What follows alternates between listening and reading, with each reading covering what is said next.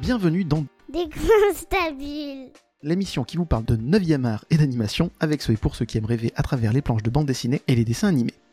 Amis auditeurs, vous ne pouvez pas savoir à quel point je suis heureux de recevoir enfin mon invité du jour. Car peu d'auteurs, et en l'occurrence d'autrices, arrivent à me transmettre autant d'émotions dans chacune de leurs cases. C'est donc avec un immense bonheur que j'ai la chance d'accueillir la talentueuse, l'incroyable, la génialissime dessinatrice d'Edelweiss, Communard et Olive. Je veux bien sûr parler de l'artiste Lucie Mazel. Lucie, bonjour. Eh bien, bonjour. Merci beaucoup pour cette belle introduction. Ah ben je t'en prie, ce sont des compliments très sincères. Lucie, est-ce que tu es prête pour cette interview du coup? Bah, c'est bon, j'ai fini mon café, je suis prête maintenant. ouais. Allez, c'est parti. Vous jurez de dire la vérité Toute la vérité Rien que la vérité Alors levez la main droite et on passe à l'instant de vérité. Lucie, à quel moment tu t'es dit je veux faire du dessin mon métier? Euh, alors, comment répondre à cette question J'ai cru que tu allais dire euh, quand t'es venue l'idée de faire de la bande dessinée. Euh, Parce que j'ai cru comprendre que la bande dessinée n'était pas une évidence. absolument pas. Euh, Je crois que je l'ai dit dans, dans plusieurs, plusieurs interviews Mhm. que la bande dessinée, ouais, c'était pas. J'ai pas grandi du tout là-dedans. Mhm, donc ça n'a pas fait partie de ma culture. Je m'y suis mis extrêmement tard et encore c'était assez timide. Euh, et le dessin, je m'y suis mis euh, réellement au lycée. D'accord. Et encore, C'était pas non plus une très grande passion euh, jeune. non, j'aimais bien, j'aimais bien l'art plastique. Par exemple, j'aimais bien l'art Mhm. plastique. J'aimais bien dessiner, mais c'était pas quelque chose que je faisais dès que je rentrais de l'école ou Mhm. Je dessinais parce que je m'ennuyais à l'école, hein, tout simplement. Ça Mhm. m'intéressait absolument pas. Mhm. Euh, mais j'ai suivi une voie assez euh, classique. J'ai fait un, un- un bac euh, littéraire avec Mhm. option euh, art plastique, euh, comme on disait, option lourde. Donc j'avais 8 heures d'art Mhm. plastique dans la semaine. Enfin, par semaine. C'est juste pour ça que j'ai pris la, la, la filière L. Et non, je recopiais, je recopiais des. Tu sais, dans les jeux vidéo, il y avait souvent des fascicules avec Oui. des dessins dedans, tout ça. Et je Oui, parce que nos amis jeunes ne savent pas ça. Ne savent pas ça. Eux, ils téléchargent tous les jeux. Ils n'ont plus ces fascicules, ces petites boîtes avec tous les modes d'emploi, etc. Donc il faut leur expliquer. C'est pour ça que je dis que c'est vieux. Euh, je sais pas, je disais à l'époque, euh, avant, euh, avant l'an 2000, euh, je me souviens surtout sur euh, Diablo, Diablo 2, Mhm. quand il est sorti. Il y avait toujours un petit livret qui expliquait bon, comment installer, parce qu'il fallait souvent deux CD, voire trois, un qui installait les Mhm. Et les changer en cours de jeu Voilà. aussi. C'est ça qui était fort. Il y en avait un pour télécharger les cinématiques, un pour le jeu Mhm. et un pour. Enfin bref, Mhm. c'était. euh, Mais il y avait cette petite excitation qu'on n'a plus aujourd'hui d'attendre. C'est Mhm. ça un gros problème. Tout à fait. Plus personne ne sait. euh, Enfin, une grande partie ne savent plus attendre. Mhm. Et euh, j'aimais bien recopier les dessins qu'il y avait dans, les... dans ces fameux petits livres.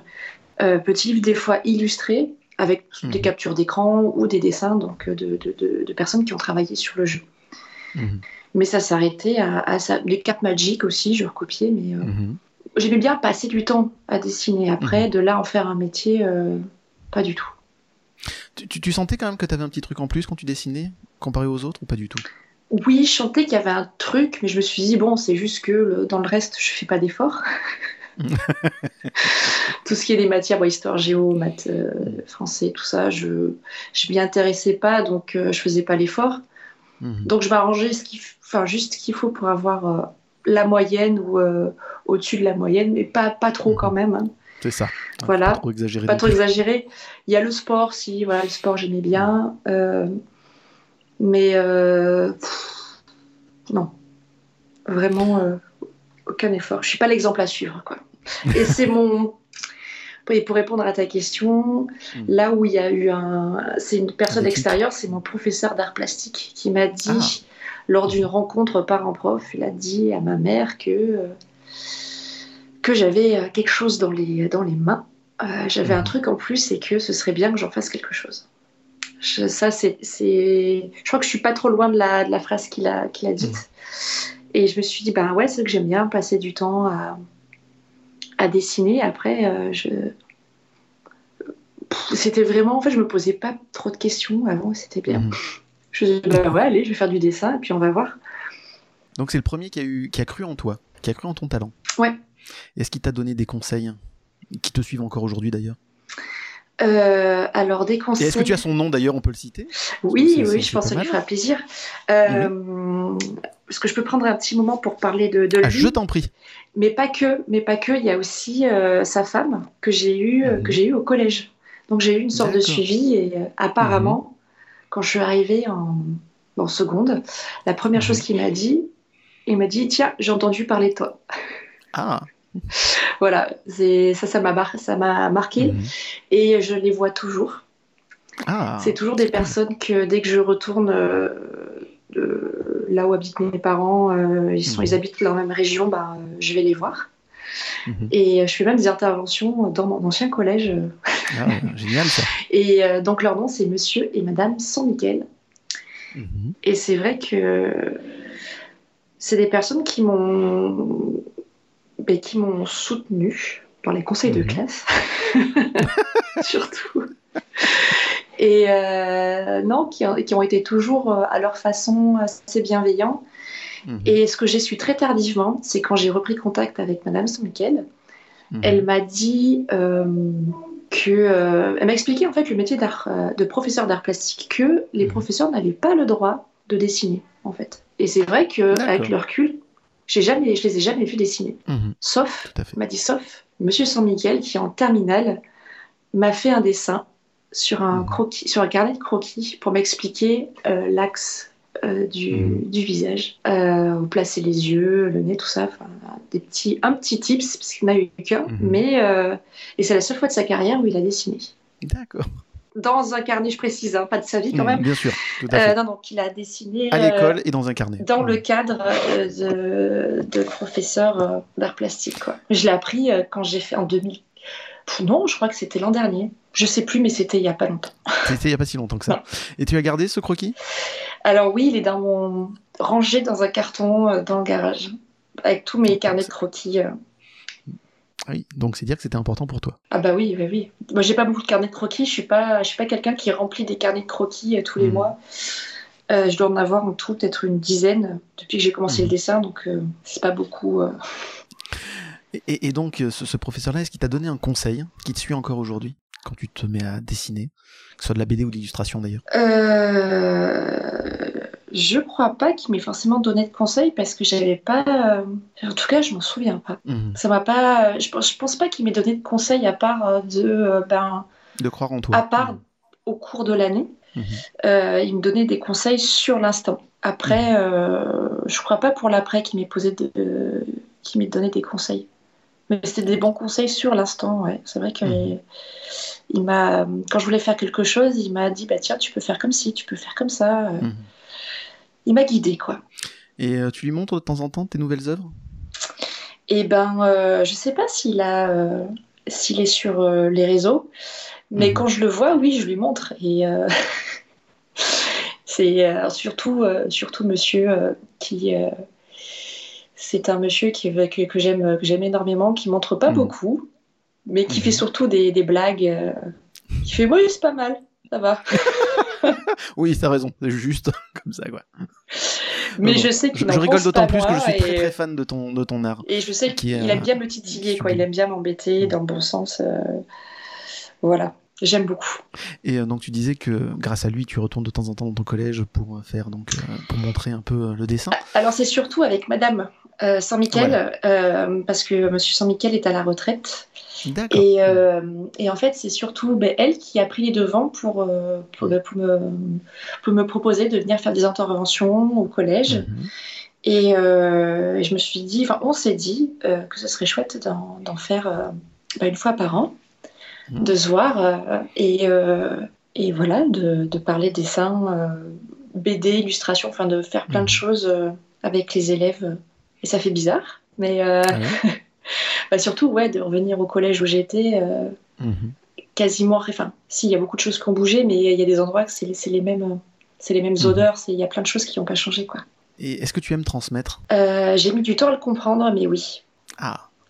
mais pas forcément transmettre en tant que professeur.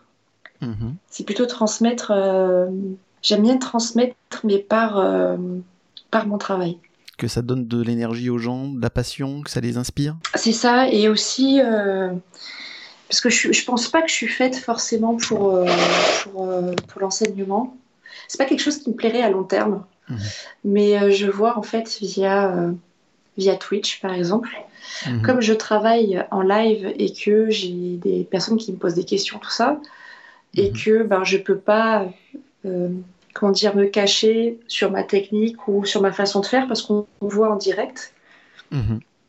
Ça permet de voir aussi euh, euh, comment, euh, en tout cas, je travaille, parce qu'il y a plein de façons de travailler, mais Mhm. par ce biais-là, ça me permet de, de- de- de dire comment je fonctionne. Ça m'a appris beaucoup parce que c'est vrai que comme c'est un métier où on est tous... Enfin, je suis Mm. en atelier aussi également, mais j'ai besoin aussi d'une partie où je suis vraiment seule dans ma, dans Mhm. ma grotte. Il n'y a pas d'autre mot. Mhm. Et euh, avant, euh, avant Twitch, on va dire, j'avais du mal à vraiment poser des mots sur ma façon de travailler Mhm. parce que je- moi, je le fais tous les jours, donc j'ai pas besoin de. Et puis je pensais que ça allait intéresser personne entre guillemets, Mhm. Euh, donc j'avais pas réfléchi aux mots qui correspondent à ce que je fais, expliquer Mhm. comment je fais les techniques, tout ça. Moi, ça me paraît évident parce que je le fais, mais ça n'est pas évident pour les autres. Tout à fait. Donc Twitch m'a permis euh, de comprendre beaucoup de choses sur ma façon de travailler Mhm. et euh, qui est assez euh, instinctive au final et débrouillarde et pas du tout euh, dans tout préparer comme il faut, bien à l'avance. et que en général, je dis, je suis pas forcément un exemple à suivre parce que je fais pas de tests avant, je fais des tests pendant. Mhm. C'est ça. Ce qui peut être une et erreur, mais bon. Ah mais tout à fait, justement. Ça t'est arrivé justement de, de foirer complètement une planche et euh, devoir tout recommencer? Parce que quand je parle de ça, c'est euh, quand on te voit travailler euh, sur tes planches, c'est un travail hyper minutieux. C'est des détails euh, quasiment dans toutes les cases. C'est impressionnant et c'est ça qui est très fort. Parce qu'en plus au niveau de la colorisation, ce que tu fais avec la peinture, c'est impressionnant. Donc ça t'est arrivé de foirer complètement une case et de devoir tout recommencer? Alors si je foire une case, je la recommence pas et ça met sur Olive par exemple. euh, alors je sais plus le terme exact. Euh, comment ça s'appelle Euh, C'est sur le chemin. En fait, j'avais fait un plan beaucoup trop serré par rapport à ce que la scénariste voulait, euh, donc vers Ocaso.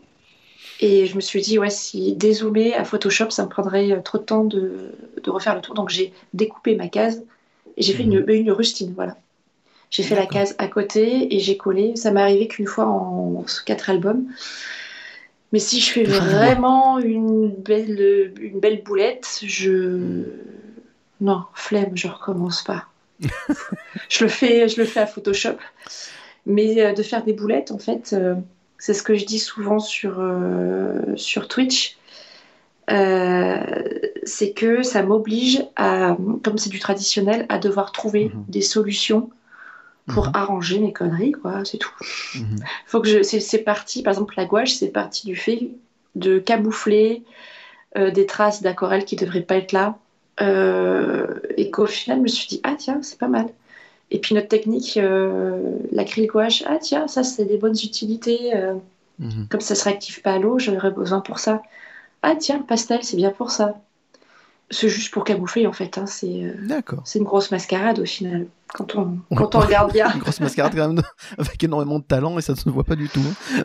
Non, non, mais c'est que je- vraiment sur Twitch, euh, je, quand, euh, au fur et à mesure, mais justement, comme je fais des. des- quand, si je me trompe, j'essaie de trouver Mhm. vraiment la solution et du coup, après, je Mhm. recommence pas parce que je passe tellement de temps à me creuser le cerveau pour trouver une solution. Et comme j'ai pas CTRL Z, ben, je, on- j'apprends de mes erreurs, hein. donc je, Mhm. je les recommence pas en général.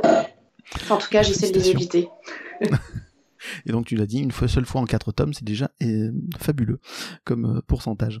Euh, D'ailleurs, grâce à, tu disais que grâce à Twitch, tu arrivais maintenant à verbaliser Mhm. sur ton travail, sur ton art. Donc comment tu définirais justement ton art? Instinctif. Oui. Euh, tu vois, à chaque fois qu'on pose la question, je suis bloquée, je sais pas pourquoi. J'ai Mhm. toujours l'impression d'être un peu euh, syndrome de l'imposteur, on en parle souvent. Mhm. Et là, je l'ai, euh, je l'ai à chaque, euh, à chaque début de projet. Ça revient, euh, je pense, euh, à chaque fois que je finis un projet, je me dis, ah, je suis à l'aise, je suis bien, j'ai compris plein de trucs. Qu'à chaque euh, début de projet, j'ai l'impression, et pas que, me concernant, de repartir à zéro. Parce que quand je fais un album, c'est pas que je change de technique, par exemple. Mhm. Je garde, en fait, depuis Communard, j'ai la même. C'est juste que euh, j'affine au fur et à mesure. J'ai commencé par, par exemple, pour Communard, j'ai commencé avec du, les planches en crayonné, ancrage, Mhm. et la couleur entièrement à Photoshop. Mhm. Ensuite, sur Edelweiss, j'y suis allée tout doucement. J'ai fait les aplats et la même couleur d'ombre partout. Ça donne un rendu assez fade. Ça casse pas trois pattes un canard. C'est ju- non, mais c'est juste que c'est vraiment quand on voit les pages à côté Mhm. d'Olive aujourd'hui, d'Edelweiss, il y a un grand écart assez dingue. Mais j'y suis vraiment allée étape par étape pour pas me Mhm. mettre de pression. Je me suis dit, bah, de toute façon, les retouches, je les ferai à Photoshop. Mhm. Euh, donc c'était plutôt du. euh, Enfin, ça dépend quelle planche, mais en gros, c'était du euh, 40% traditionnel et 60% Photoshop, des fois plus de Mhm. Photoshop. Et inversement, vers la fin, c'était moins. Mhm. Euh, et, euh, et sur Olive, là, je me suis dit, ben, maintenant, j'ai le temps de travailler dans le sens où euh, ben, je suis rémunérée correctement, donc j'ai pas besoin de Mhm. faire 40 Aussi. planches pour Mhm. juste payer mon loyer, par exemple. Tout à fait. Et donc, de travailler aux éditions Dupuis, ça m'a permis de prendre le temps de me tromper. Et ça, c'est super important, c'est quelque chose que je dis souvent, il faut prendre le temps de se planter. Mhm. Parce que si euh, tu te plantes pas, entre guillemets, t'avanceras T'apprends jamais. Mhm. pas jamais, mais ce sera, ce sera long.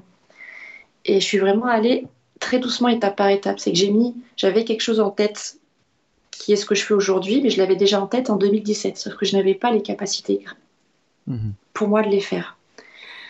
Sur l'autome 1, je faisais encore pas mal de retouches, euh, mais je prenais le temps de, euh, au lieu de partir sur ce que je faisais avant, Mhm. sur Edelweiss, je me suis dit là j'ai le temps, je vais les pousser un petit peu plus, au maximum des capacités que j'ai, et je ferai des retouches à Photoshop. Mhm. Euh, la couverture, par contre, c'est 100% euh, traditionnel. J'ai pas du tout. Sur Mhm. toutes les couvertures, j'ai quasiment fait aucune retouche, à part pour les contrastes. Et pour le tome 2, par exemple, euh, bah, je me suis, j'avais comme référence mes planches du tome 1, mais les planches retouchées euh, de l'album. Donc je prenais l'album et non mes originaux.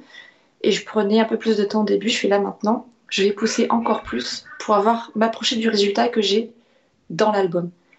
Et ainsi de suite. Et, euh, et j'ai mis à la fin du tome 3, enfin à la moitié, moitié, deuxième moitié du tome 3, je commençais à toucher euh, du doigt à, à ce que j'avais en tête depuis le début.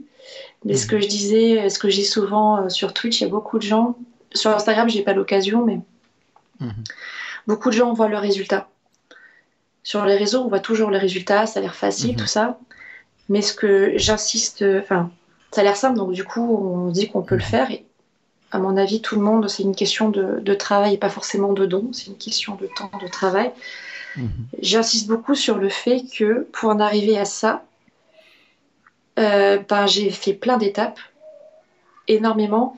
Et juste pour Mhm. Olive, ben, j'ai fait plus de 200 pages tous les jours Mhm. pour en arriver à ça. J'ai pas fait ça dès les premières pages. Tout à fait. Donc, euh, je dirais que ma, mon travail, c'est c'est juste de, de la patience et euh, comment dire du lâcher prise parce qu'on est obligé avec du tradi, si on veut que ce soit, le truc soit parfait, c'est impossible. Et, euh, et je sais plus ce que je disais au début, de l'instinct, de l'instinct et, essayer de se faire confiance un petit peu, c'est pas mal Mhm. si, si on y arrive. C'est le conseil que tu donnerais justement à un jeune euh, ou une jeune qui veut se lancer dans la bande dessinée? Se tromper, aller par étapes, se faire confiance, lâcher prise? Et il n'y a pas de secret, travailler, beaucoup travailler. C'est par contre ça, ça vient. Alors évidemment, il y, a des- il y a des personnes chez qui ça va être, ça va aller super vite, qui vont trouver leur truc hyper vite.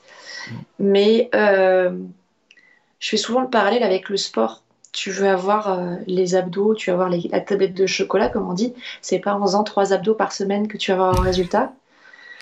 À un moment, il faut pousser tous les jours. Mhm. Et euh, alors, une heure, c'est bien. euh, Enfin, ah, si tu veux te professionnaliser, euh, non. c'est toute la Mhm. journée. Mais euh, ça, j'ai toujours du mal avec cette notion de c'est un Mhm. don. Non. Je, je vois ce que je faisais à l'école, j'étais très, très, très, très loin d'avoir un don. C'est juste du travail et, et de la persévérance. En tout cas, me concernant. Euh, et que dire que oui, ça va être simple et que oh, tu, tu bosses un petit peu, ça devrait aller, non. Mhm. Ce serait, ce serait un peu mentir. Je comprends. Donc tu disais que tu travaillais de façon traditionnelle, donc à la gouache, et euh, aussi sur Photoshop. Laquelle des deux techniques tu préfères? Ah ben le- la technique traditionnelle, l'ordinateur, euh, je fais tout ce que je peux pour m'en débarrasser. Mhm. C'est je, je... C'est ce qui rend d'ailleurs toutes tes planches assez c'est une hein. technique. Mhm. Ben, après, il a- je suis pas, je suis pas la seule à, à travailler en, Mhm. en traditionnel. Après, euh, euh, il y en a beaucoup qui font de plus en plus qui font l'ancrage euh, en traditionnel et puis la couleur en, en numérique. Après, il y en a- il y en a, bon, il y en a pas autant, mais il y en a, il y en a qui font quand même du traditionnel. Mhm. à, à- à l'aquarelle. Mais non, non, l'ordinateur, ce que j'aime pas, c'est que c'est pas du tout. euh, Après, c'est sûr qu'il y a des. euh, Là, je vois, j'ai, euh, je suis en train de justement de faire en numérique la couverture de, pour un- une couverture de Spirou, Mhm. quand il va commencer la publication d'Olive, du tome 4. Mhm. Et je les ai fait à chaque fois en numérique et euh, c'est pas du tout. J'arrive pas à voir le résultat que j'ai sur mes planches, par exemple Mhm. même avec des, les, les brushes qu'il faut, tout ça, je trouve que le rendu est très froid. Mhm. Et, euh, et je sais pas, il y a pas. Après, c'est sûr que par exemple, l'iPad, là, je- justement, c'est hyper pratique. Je peux bosser dans le train.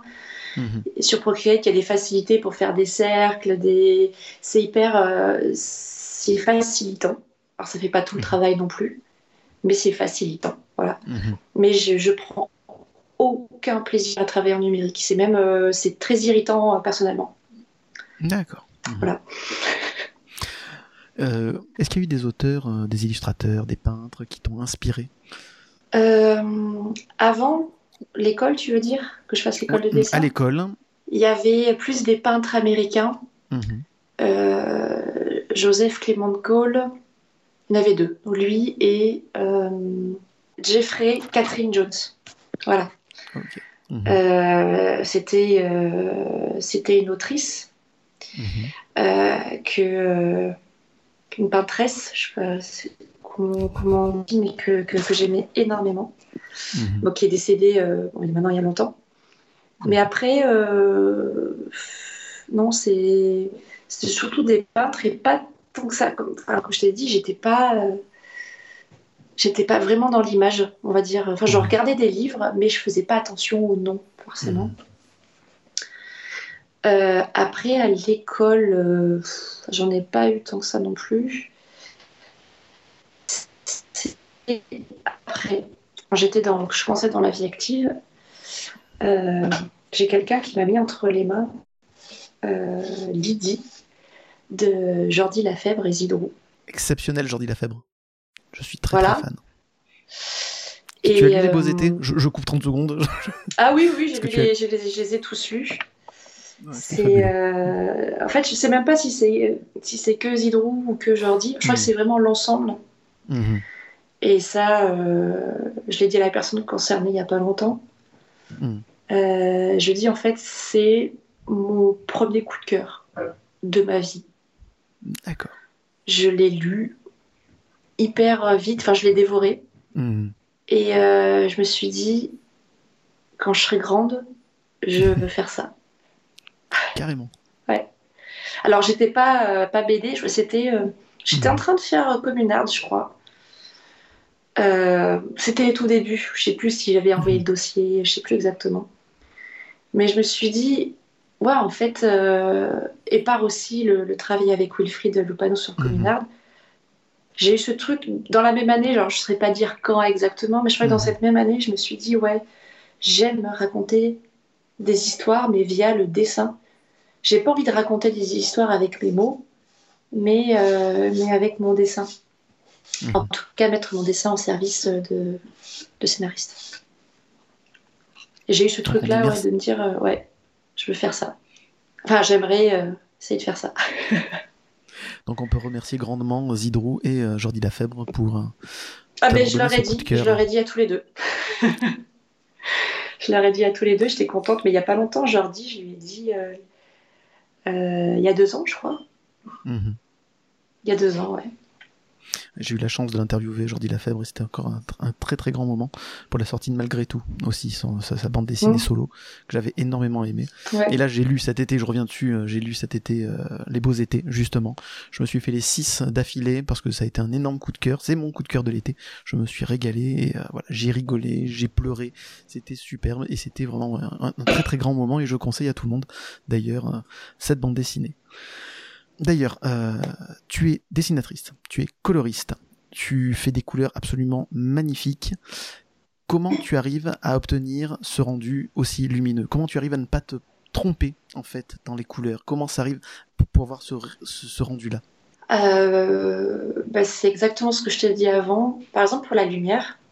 Mhm. Avant, euh, je crois que c'est quelque chose que j'ai commencé à faire au tome, tome 4 fin du tome 3, mais vraiment fin du tome 3, quand je te dis fin du tome 3, c'est euh, page 52, 53, tu vois, sur 54, donc c'est vraiment dans les derniers moments où j'ai compris des trucs. Mhm. Euh, avant, pour faire la lumière, par exemple, je rajoutais de la gouache pour faire des mhm. choses lumineuses. Et euh, là, j'ai commencé à avoir un peu plus confiance en moi parce que l'aquarelle, c'est pas permissif du tout, et à garder mhm. la lumière du papier pas forcément le blanc du papier, mais garder le maximum de, blanc, même en partant de jus, par exemple, très très très très léger pour faire mes aplats, en disant ça, tout ce qui, la lumière par exemple qui touche un, un personnage, par exemple sur le côté, toutes les couleurs que je vais avoir, ce seront les sur le côté droit par exemple, ce seront mes couleurs les plus claires. Et là, je commence à faire mes jus de plus en plus vers le sombre, vers le sombre, vers le sombre, et j'y vais mais euh, très doucement. Mhm. Et euh, c'est comme ça que j'ai appris bah, sur 5 ans, 4 ans et 5 ans, à travailler ma lumière, étape par étape. Mhm. Et puis après, je me rends pas compte que je me trompe pas forcément. Parce que par exemple, tu vois, les, les, les, couleurs ne sont pas toujours les mêmes d'une planche à l'autre, euh, d'une séquence mhm. à l'autre. Je le modifie un peu à Photoshop, mais léger. Si, des fois, les couleurs sont un peu plus bleues sur une et un peu plus euh, mhm. jaunes sur l'autre. Enfin, ça dépend. C'est tellement léger que je me suis dit c'est pas grave, personne le, le, verra, puis c'est trop subtil. Mais euh, quand je fais mes mélanges, euh, voilà, je sais exactement, euh, je sais exactement ce que je dois, ce que je dois faire parce que je l'ai fait plein de fois. Mhm. C'est autre chose quand on commence notre projet. Là, je vais sur le prochain, je pense que je vais commencer, je vais, je vais être, je suis très très lente au début parce que c'est, mhm. faut que je prenne mes marques, faut que je trouve une nouvelle gamme mhm. colorée, parce que je me suis donné en pour chaque projet, je veux pas faire la même chose à chaque fois. Je veux que ce soit évolutif. Mhm. Et là, sur Olive, par exemple, je fais quelque chose de très, euh, très coloré. Euh. Chaque tome a une couleur dominante hein, dans Olive. Ouais. Ouais, ouais. Et euh, j'ai fait un énorme travail sur la couleur. Là, j'aimerais, sur le prochain, être beaucoup plus sobre. D'accord. Voilà, on va dire ça comme ça. Mhm. Et pourquoi particulièrement sobre?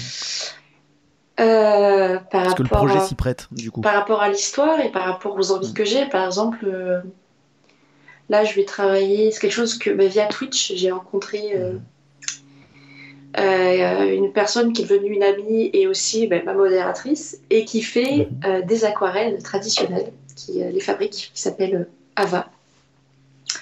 Est-ce qu'elle a un Instagram aussi? Ouais, Ava Calligraphie. Euh, ça sur les réseaux sociaux aussi. Et en fait, euh, bien, bien avant que j'ai le, projet entre les mains, je me dis, moi j'aimerais bien, pour des questions, bah, tout ce qui est écologique, euh, et puis mhm. même pour pas avoir, forcément, j'ai pas besoin d'avoir toutes les couleurs du monde dans ma boîte, puis même ça coûte, ça coûte très très cher. Mhm. J'aimerais plus de sobriété. Par exemple, je donne un exemple comme ça, hein, pour une scène qui est trois cubes de couleurs, par exemple après, bon, pour les personnages, euh, voilà, il y a peut-être une un peu plus, mais que je me serve de trois couleurs, par exemple, pour les décors. Mhm.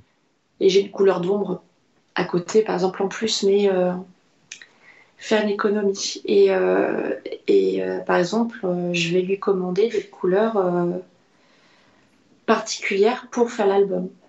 Donc je vais pas de, enfin je vais pas acheter plus que je n'ai besoin. Je vais vraiment Mhm. dire bah ça pour ça j'ai tel besoin, telle couleur, et va les fabriquer. Et je vais m'en servir pour faire l'album. C'est un circuit euh, circuit court. Mhm. Et euh, j'aime bien cette idée-là, plus de sobriété. Mhm. Et le rendu sera aussi lumineux ou justement l'histoire se prête à être un peu plus sombre? Hum, non, je pense que je vais avoir le. le- en fait, euh, je vais reprendre là où j'en étais à la fin d'Olive, me servir de Mhm. toutes les capacités que j'ai gagnées pendant, le, pendant cette série et en faire euh, autre chose. Par exemple, je vais, j'ai dans l'idée de, de ne pas ancrer les décors. Mhm. D'accord. Par exemple, d'ancrer que les, euh, que les personnages Mhm. et, euh, et euh, voilà. Enfin, peut-être ancrer, peut-être que les décors où le, le- le personnage est en- a des interactions avec, évidemment. Mhm. Sinon, ce serait, ce serait bizarre s'il tire un verre et qu'il n'est pas ancré, c'est c'est moyen. Mais de, de. Ouais, par exemple, pour les paysages, tout ça, de pas du tout ancrer. D'accord. On va Ouais. voir. C'est des idées que On va j'ai voir le comme résultat, ça. justement. Après, euh. Il faut tester. bah, je testerai quand je vais commencer. C'est ça. On parlera d'ailleurs de ce futur euh, projet un peu plus tard dans l'émission, si tu es d'accord. Mhm. Tu disais, Lucie, que Oui. tu travaillais euh, en atelier, Mhm. mais aussi euh, tu as un bureau visiblement pour pouvoir continuer ton boulot. Euh, est-ce que tu peux nous présenter Est-ce que tu as besoin d'un décor particulier pour te mettre dans- le travail? Est-ce que tu as besoin d'avoir des goodies, des, des, des peintures particulières au mur, enfin des choses qui t'inspirent? Ou est-ce que peu importe l'endroit où tu te trouves, ça sera la même chose? Ça dépend de, de là où j'en suis au niveau de mon travail. Et si c'est pour faire du Mhm. storyboard, des crayonnés, je veux être dans mon atelier. Dans mon atelier, Mhm. par exemple, euh, que, que je suis en train de, de- de refaire, j'aime bien euh, parce que c'est un endroit qui m'appartient. Et surtout, euh, je suis entourée que d'objets. Bon, à part les plantes, si j'ai plein de plantes partout, ça j'ai- j'aime Mhm. bien. Il y a la 95% des objets qui sont dans mon atelier, c'est des choses qu'on m'a offertes. Mhm. Il y a quelques photos, voilà, de, de- enfin, très peu de photos de, de, de- de gens que j'affectionne, voilà. Mhm. Mais euh, non, j'aime bien me sentir à l'aise. Après, à l'atelier, je fais plus tout ce qui est euh, couleur, tout ça, mais euh, je m'isole quand même. Je mets mon casque et je me mets une série. Mhm. J'ai besoin d'être dans ma bulle euh, où que je sois. Mais euh, à l'atelier, j'ai mis longtemps à me mettre psychologiquement dans, dans le boulot. Je ne pourrais Mhm. pas forcément bosser partout de la même façon. Mhm. J'ai besoin de. je sais que je suis assez carrée là-dessus. Je, ouais, je peux pas bosser n'importe où. J'ai mes habitudes de m'aimer, quoi, c'est important. non, de professionnel, pas de mémé. Euh, tu nous disais tout à l'heure que pour te concentrer, tu as besoin de te mettre une série. Tu, tu n'es pas musique du coup. Tu n'as pas besoin de te créer une playlist pour tes, tes dessins, pour les bandes dessinées sur lesquelles tu travailles. C'est surtout série. C'est surtout film ou série. Les... Alors avant, j'étais très très musique, mais euh, ça m'a un peu beaucoup passé. Mhm. Euh, je préfère écouter la musique euh, quand je suis euh, quand je suis le moment de pause. Mhm. Mais sinon, non, je me mets des séries en fond, voilà, pour qu'on me raconte une histoire. J'aime bien voir des documentaires aussi. J'aime beaucoup. Mhm. C'est quoi le dernier coup de cœur série de Lucie Mazel? Alors, je sais pas si je peux répondre à cette question parce que Parce qu'il y en a beaucoup. Alors oui, mais euh, parce qu'il y a des séries que je regarde hors travail, et il y a celles que je regarde pendant que je bosse.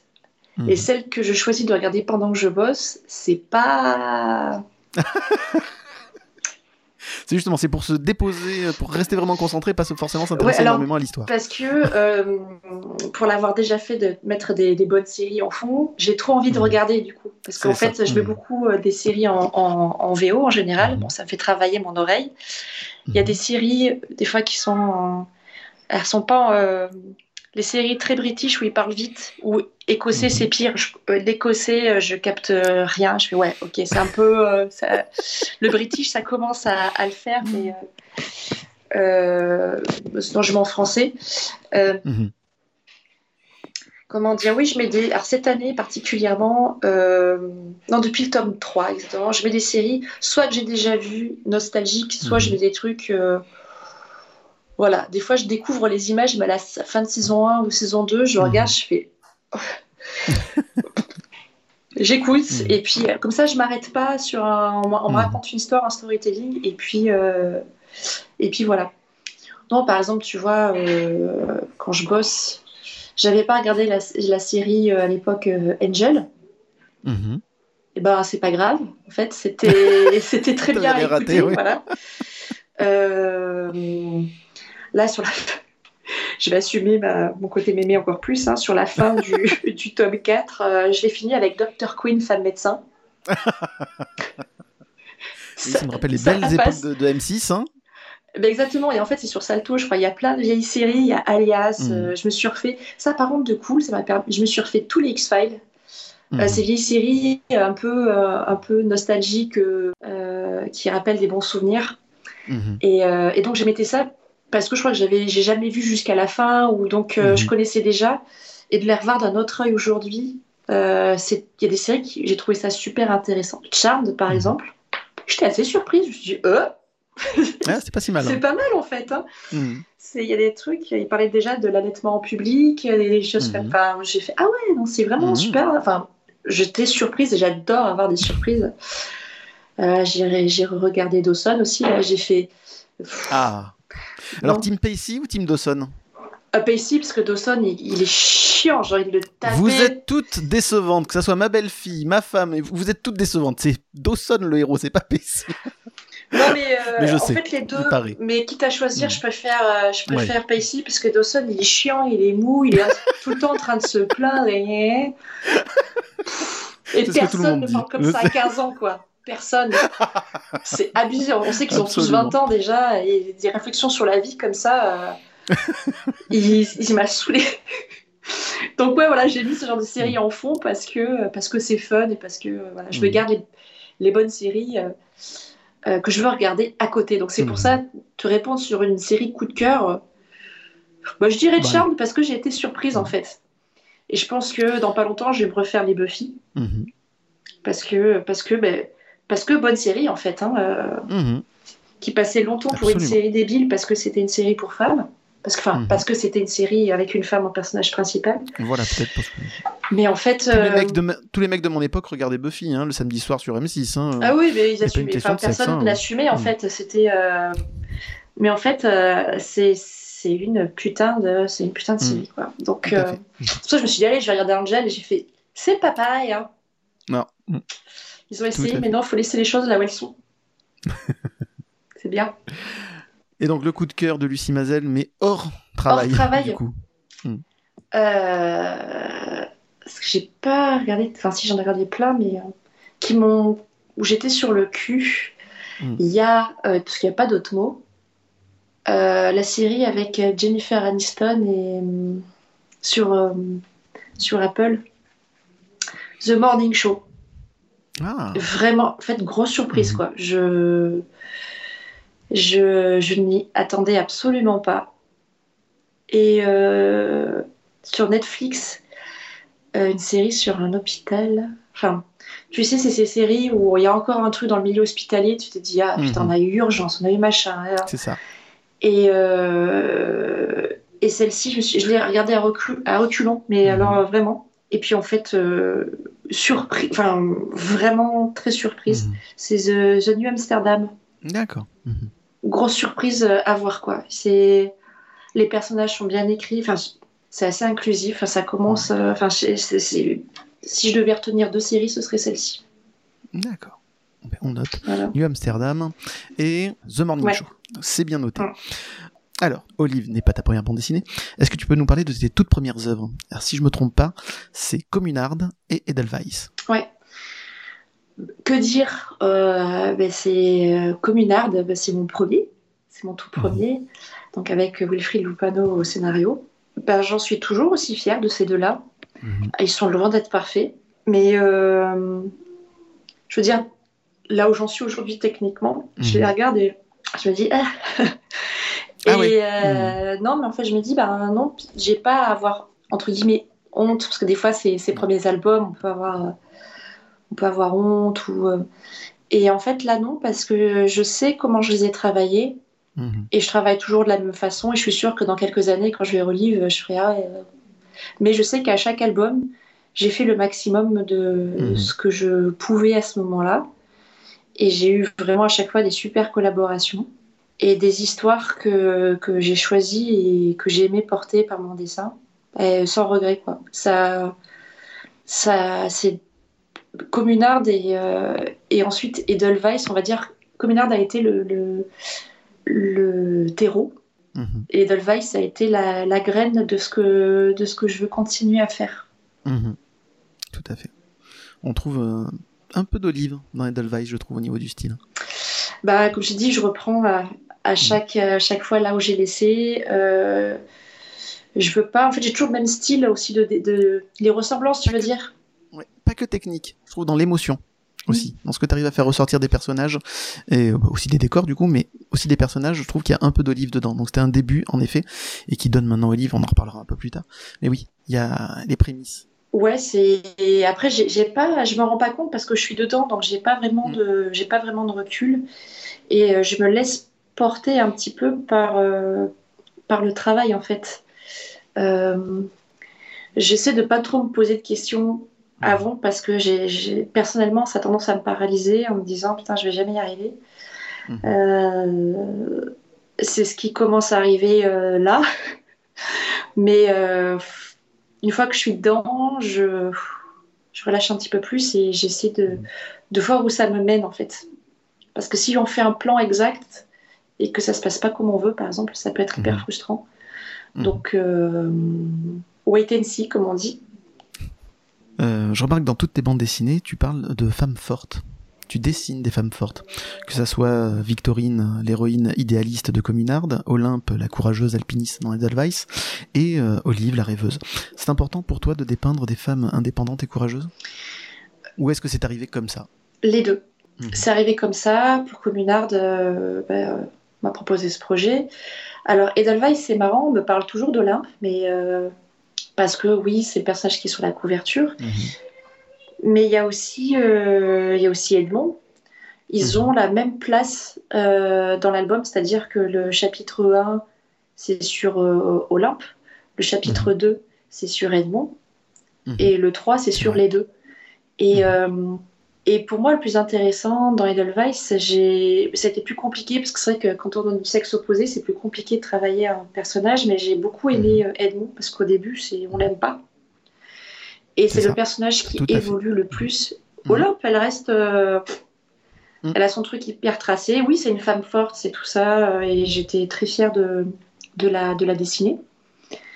Euh, mais Edmond, en fait, il, euh, pour un homme de son époque, Mhm. c'est le plus beau personnage qui évolue et qui fait tout pour sa femme, justement, par amour. Tout à fait. Et, euh, et là, Olive, bah oui, c'est pas, enfin, c'est euh, parce qu'on a tendance à, à proposer aux femmes euh, des rôles principaux euh, féminins. Mhm. Mais euh, là, pour Edelweiss, j'ai pas l'impression que ce soit que. Oui, c'est vraiment mixte que- en fait sur. Edelweiss. En tout cas, Mhm. tel que je l'ai, tel que j'ai travaillé et ressenti, je les ai travaillés autant. Donc il n'y en a pas un qui prend plus la place que, que l'autre parce que les deux sont aussi Mm. importants. Alors scénaristiquement, j'ai l'impression qu'elle ressort plus parce que en effet, c'était pas si commun d'avoir une femme aussi forte, aussi indépendante. euh, c'est le fil rouge, c'est le fil Voilà, rouge de l'histoire, c'est la Voilà. constante. C'est pour ça. Et Mm. Edmond, c'est celui qui, et ça passe d'un, passe d'un, homme euh, un peu sexiste, enfin, beaucoup, Mhm.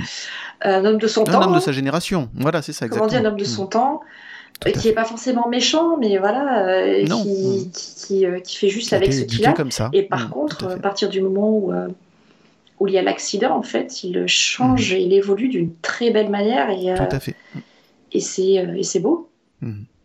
Je crois qu'il évolue même du moment où il se retrouve sur le euh, quand il s'enguirlande etc et qu'il repart il se retrouve je crois que c'est à ce moment-là qu'il a le déclic en Ouais, fait. ouais. mais bon Quand on va pas spoiler elle mais on conseille voilà euh, Mhm. légèrement. exactement déjà à l'époque Oui. je je on va pas spoiler mais je vous conseille la lecture d'Edelweiss c'est une très très belle histoire très émouvante et toujours très très bien dessinée et mise en couleur par Lucie Mazel je, je, je recommande aussi Euh, donc tu ne te refuses pas d'écrire prochainement des histoires avec des hommes en personnage principal? Non, non, non. Mais justement, c'est le fait d'avoir fait, euh, ça- le fait d'avoir fait Edelweiss, Mhm. euh, ça m'a, parce que j'avais très peur. hein. Je me suis dit waouh, là, je peux pas le camoufler parce qu'il est aussi présent qu'Olympe. Euh, mais ça m'a dit que ouais, je pouvais faire, euh, je pouvais faire ça. C'était possible. En fait, c'est comme en fait la plupart des, des, des- des bandes dessinées, c'est c'est des, des hommes qui dessinent des, des, des, des- des femmes. Oui, tout à fait. C'est juste qu'on a, on a tendance à faire les stéréotypes, malheureusement. Euh, et euh, ouais, non, là, ça, ça montre que c'est juste, en fait, c'est pas une question de sexe, c'est juste une question de de- d'humain, en fait. D'arriver à le traiter le plus simplement possible. Voilà. Comment tu fais pour choisir euh, tes scénaristes? Est-ce que d'ailleurs c'est toi qui les choisis? Est-ce que c'est les projets qu'on te propose? Est-ce que, comme tu nous disais tout à l'heure, tu aimes les séries qui sont bien écrites, avec des personnages bien définis, etc. Est-ce que c'est la même chose quand on te propose un, un, un scénario? Euh, là, en fait, pour, euh, pour Wilfried, pour être, pour être dans l'ordre, euh, Mhm. c'est moi qui l'avais contacté parce que des amis m'avaient dit qu'il était sympa. Sur l'époque, euh, début de Facebook, bon. ça s'est fait comme ça, mais ça a mis longtemps à, longtemps à se faire. Mhm. Euh, ensuite, euh, Edelweiss, je l'ai faite avec mon conjoint, Mhm. que voilà, c'était à côté. Mhm. Et, euh, et c'est Véro qui est venu, enfin, et les éditions Dupuis qui sont, qui sont venus me, me contacter. Voilà, donc euh, je. En tout cas, quand je choisis une histoire, je. Je veux pas que ce soit un fond de tiroir ou un truc a été proposé. Alors, c'est pas une question d'ego, hein. Euh, Mhm. c'est juste que je m'investis énormément dans mes projets Mhm. et euh, je veux, que, quand je lis une histoire, je veux sentir que l'autre s'est impliqué, qu'il a vraiment écrit- réellement écrit quelque chose, pas pour moi, mais qu'il a vraiment écrit une histoire. Et euh, Qui a du fond et qu'il ait voulu l'exprimer du coup. c'est ça. Je veux pas juste un, un- ce qu'on m'a déjà vendu. Alors je, je, je tairai les, les noms, mais on m'a on j'avais proposé des projets. euh, c'est un euh, par exemple, euh, un carnet de cerises like ou un, Mm. je sais pas, pas les vieux fourneaux, mais des trucs. euh, Et en fait, moi, je dis non, ça a déjà été fait, ça m'intéresse pas, et ça t'est déjà très bien fait. J'ai pas envie de faire un mm, mm, like. C'est même dans. Je sais pas, j'ai toujours eu ce truc de. Puis même par respect par rapport aux, aux- aux- aux auteurs et autrices qui ont fait ces projets-là, de faire une redite de ce qui a été du- d'un succès. Parce que quand il y a un Mhm. succès, c'est pas secret, on sait que derrière, euh, ben, tout le monde veut, euh, veut récolter la même chose. Ben, on est venu plusieurs fois me proposer ce genre de choses et je refuse systématiquement, même si j'ai pas de Mhm. paf, parce que ça, ça m'intéresse pas. D'accord. Je sais pas si je me suis bien. Et t'arrives- Oui, oui, t'arriverais pas non plus à te mettre vraiment dans le projet du Non. coup, à ressortir Non, non, autant d'émotions que t'arrives à clairement une commande. dans tes autres bandes dessinées. Mhm. Ouais, non, ça me... non. c'est rédhibitoire pour moi. Hmm. Revenons-en à Olive. Je l'ai dit mille fois ici et sur les réseaux sociaux, Olive est un de mes très très grands coups de cœur. C'est-à-dire que quand j'ai commencé à lire la série la première fois, je me suis dit, je suis heureux de vivre jusque-là pour pouvoir voir une bande dessinée aussi belle, aussi euh, aussi bien dessinée, aussi bien colorisée, avec autant d'émotions. Euh, voilà, c'est vraiment, ça a été un- une énorme claque pour moi, euh, le Olive tome 1. Je ne dis pas que les autres sont moins bien, je dis juste que l'effet waouh du tome 1 a été pour moi vraiment Ça a été mon gros, gros coup de cœur 2020 du coup. Et donc je, suis d'autant plus ravi de t'avoir euh, avec moi aujourd'hui dans l'émission et d'avoir eu Véro Caso dans une émission précédente. Et euh, donc j'ai aimé Olive, donc autant aussi pour l'histoire là de, de, Véro Caso justement que, pour tes traits et tes couleurs. Euh, j'ai ressenti énormément d'amour autour de Olive et ça tes traits et ta façon de, peindre, ils sont pour beaucoup. Qu'est-ce que tu as mis de toi dans Olive? Et qu'est-ce que tu mets de toi en général dans tes personnages? Alors, Olive, c'est vrai que c'est ça a une place. euh, Enfin, tous les albums ont une place particulière dans Mm. mon cœur.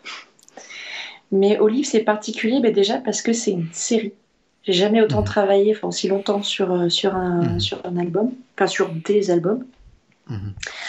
Olive, c'est pas, c'est pas que le personnage, c'est tout ce qu'il y a autour. J'ai mis Mhm. autant de. Après, il y a les descriptions qu'avait faites euh, Véro, donc j'ai respecté ça euh, aussi. Mhm. Parce que c'est mon, mon rôle premier, c'est de respecter le- l'envie, enfin le, pas l'envie, mais le, but du scénariste ou de la scénariste. Après, euh, de moi, c'était oui le côté. euh, je me suis autant reconnue dans Olive que dans Charlie, par exemple, le côté très Mhm. introverti et à la fois le côté euh, extraverti de, de Charlie. Mhm. Euh, dans Olive, justement, j'ai mis beaucoup de moi, mais pas forcément dans les personnages D'accord. c'est beaucoup ce qu'il y a autour. Par exemple, euh, les décors. Bon, à part Mhm. évi- évidemment le Révarium et, euh, et les décors du tome 4 et du tome 3, Mhm. euh, ce n'est que des endroits où j'ai vécu, où j'ai habité.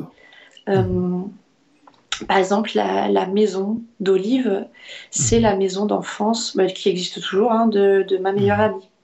Où j'ai grandi, où j'allais manger les gâteaux roulés au Nutella.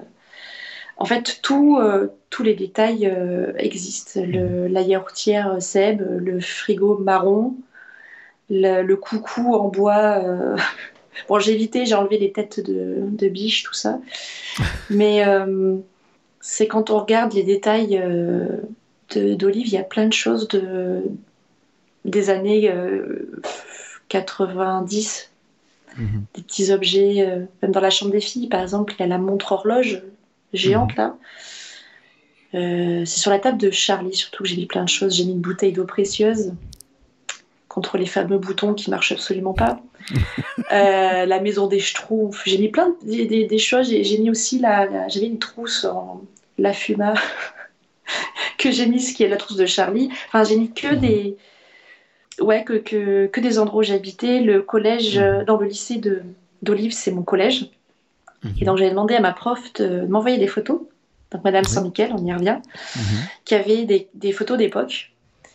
Et, euh, et, ouais, c'est que des endroits. Par exemple, là où elle passe son bac euh, blanc, c'était la salle d'études. On faisait nos devoirs en attendant que nos parents viennent nous chercher. Euh, que dire d'autre? Il y a quel endroit qui existe encore? Euh, Quand elle est en ville, en fait, c'est à Lyon. L'aéroport, c'est Lyon. Quand elle est en ville, ouais, c'est à Lyon. J'ai mis des enseignes genre mammouth. Euh, voilà, c'est c'est que des endroits qui me sont familiers. Mhm. Et c'est peut-être pour ça que parce qu'il y a aussi il y a le personnage qui touche beaucoup, mais c'est comme tous les tous les films le, héros tout seul, sans rien, il y aurait. C'est pas qu'il a pas d'intérêt, c'est. Je vais prendre l'exemple de, Harry Potter. Pour, pour ne citer mhm. que lui, Harry Potter, euh, bon, il irait pas, il irait pas bien loin, euh, mhm. déjà sans Hermione. Exactement. Déjà. Et, euh, et sans Poudlard, sans, sans les professeurs, sans toutes les choses qu'il y a autour de lui, il irait pas bien loin. Et c'est mhm. ce que les, ce qu'il y a autour d'un personnage principal est aussi important que le personnage principal en lui-même. Mhm. Là, Olive, euh, toute seule, euh, ouais, c'est quelqu'un qui a bah, la peur du vent, la peur de tout, hein. mhm. mais c'est ce qui, c'est tout ce qu'il y a autour, et c'est tout ce que j'ai travaillé aussi graphiquement autour qui fait que, et aussi notamment Charlie, évidemment, mhm. qui fait que peut-être il y a ce sentiment-là, mais après, je, je,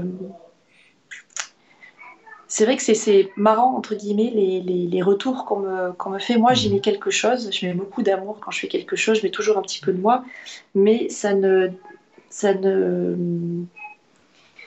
ça ne dérange jamais dans la narration. C'est pas, c'est pas mmh. des objets sur lesquels on s'arrête. Euh, j'aime bien faire des choses populaires et familières. Mmh je veux que ça fasse. Euh, si on s'arrête sur un détail trop et que ça nous sort du récit, c'est un peu dommage. Bon, ça se trouve, il y en a qui ont bloqué sur des choses, hein, c'est possible. En tout cas, c'était pas l'intention. Bah, d'ailleurs, dans le tome. Euh, non, dans La Chambre des filles, il y a une affiche du Roi Lion. Mhm. Et dans le tome 2, j'ai mis aussi euh, l'affiche de Léon. Mhm. Parce que je me suis dit, ouais, je me suis dit dans ma tête, ça, se passe en 92. Bon, il y a des iPads et tout ça, mais je voulais faire un mix, mhm. un mix de tout, quoi. Puis c'est pas important, enfin voilà, le, le, mm. ça ne change rien à l'histoire. J'avais demandé, entre guillemets, l'autorisation à Véro d'ajouter un petit un, côté un peu rétro, mais euh, et en même temps, ça se voit pas trop. Dès le tome 1, je sais pas si tu as noté, j'ai fait une gamine dans le métro qui a eu une cagoule écharpe. Ce truc horrible euh, qui, que personne n'a qui grattait. Etc., oui. Mm. Voilà. J'ai mis des détails comme ça, mais personne n'a fait attention forcément parce que ben, ça fait partie du truc quand tu dis que c'est pas très important, peut-être au détail quand tu ne connais pas l'histoire, mais maintenant en sachant ce que tu y mets de toi, de ces détails-là personnels, etc., ça prouve aussi l'énorme affection que tu as pour cette bande dessinée mm. et pour ce personnage. Tu aurais peut-être pas fait pour d'autres, du coup.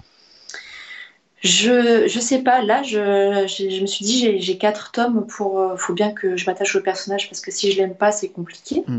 Donc c'était pas par facilité que tu as fait ça, c'est aussi parce que tu aimes l'histoire. J'ai fait ça aussi parce que j'aime l'histoire et aussi par, euh, ça je m'en cache pas, hein, par facilité dans le sens où euh, là, contrairement aux deux autres projets, euh, enfin Edelweiss et Communard, c'était des projets entre guillemets historiques, avec une base mhm. historique, où il y avait des dates, des photos qui existent, tout ça.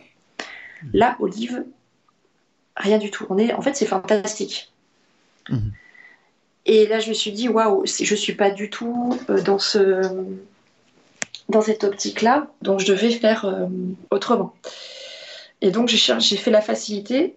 Je me suis dit, bah, pour tout ce qui est de la maison, des endroits, euh, je vais trouver, par exemple, une photo sur Internet, mais je vais en trouver qu'une. Je vais pas avoir tout en 3D.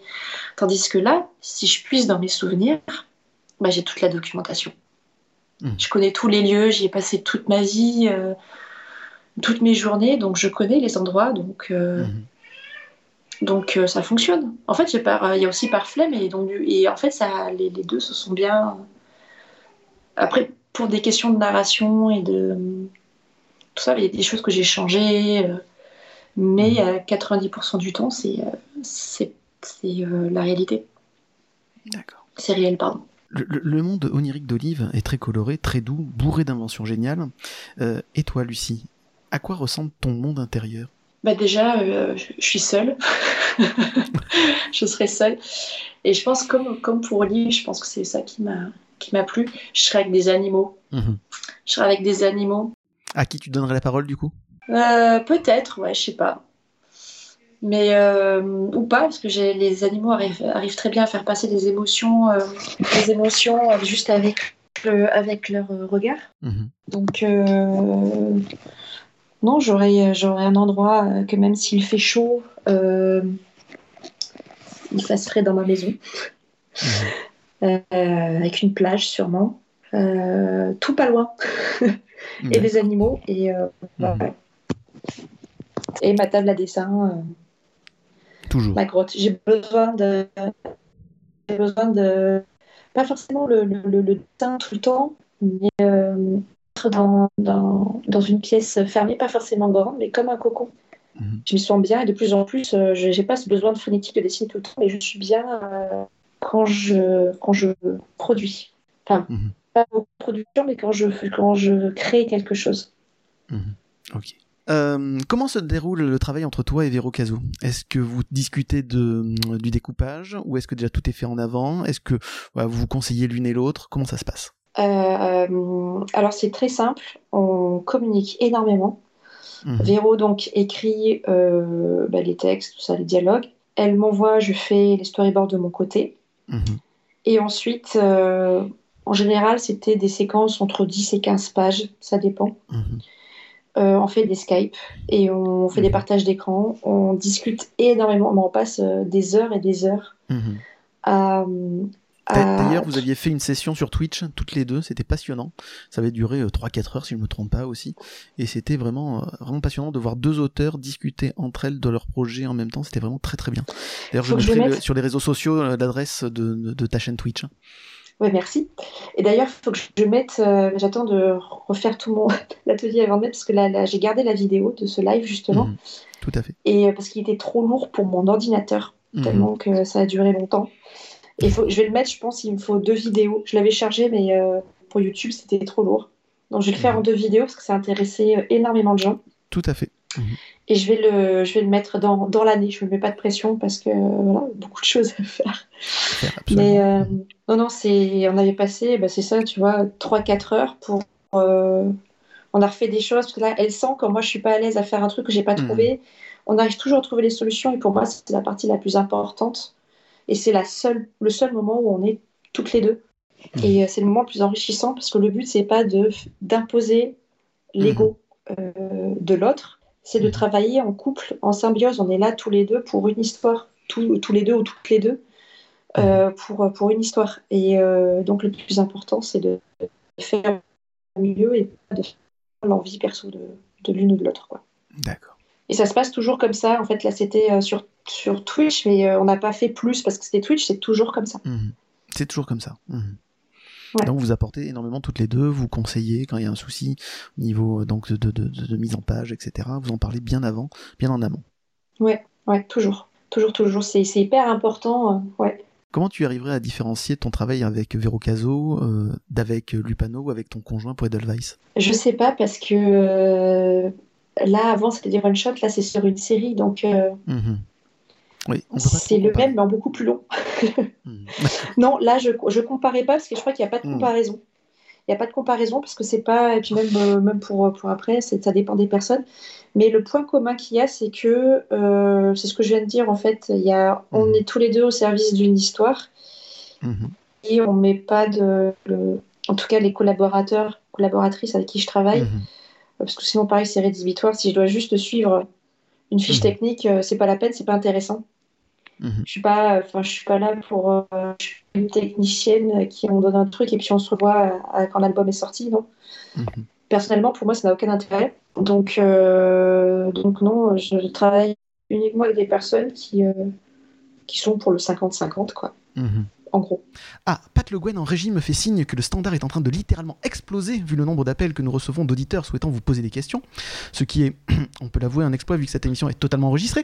Bref, euh, c'est donc une auditrice, Lucie, qui souhaite vous interroger. Auditrice, bonjour. Quelle est votre question pour Lucie Mazel Alors, bonjour Lucie. Voici ma double question. Quelle est la scène d'Olive que tu as préféré dessiner, tout homme confondu? Et quelle est celle où tu as le plus maudit ta scénariste? Ah, mais c'est une excellente question, ça. Enfin, ce sont d'excellentes questions, pardon. Mais, mais, mais, cette fois me dit quelque chose. Mais, mais vous ne seriez pas Véro Caso, la génialissime scénariste d'Olive? Bah, On peut rien vous cacher. Oh, c'est incroyable Oh là là, quelle surprise On s'y attendait pas en plus, hein Comme le, monde est petit. Bah écoutez, merci beaucoup Véro Caso pour vos questions. Euh, Lucie va se faire un plaisir de vous répondre. Et je, je pense qu'on peut le dire, on se verra bientôt, euh, on se reverra bientôt pour une, une émission bilan sur euh, tous les quatre tomes d'Olive pour le mois de janvier. Donc merci beaucoup et à très bientôt. Avec grand plaisir, merci. Trop bien. oui, je me rappelle, j'avais fait ça pour, euh, pour Véro. Exactement. J'avais complètement, zappé, du coup qu'il y aurait l'inverse. Euh, mhm. Alors, parce qu'il faut que j'ai 200 pages à, peu près à trier. À se souvenir, tout à fait. Euh, je crois que les parties que j'ai le plus préféré dessiner, c'est les couvertures. Mhm. C'est les couvertures.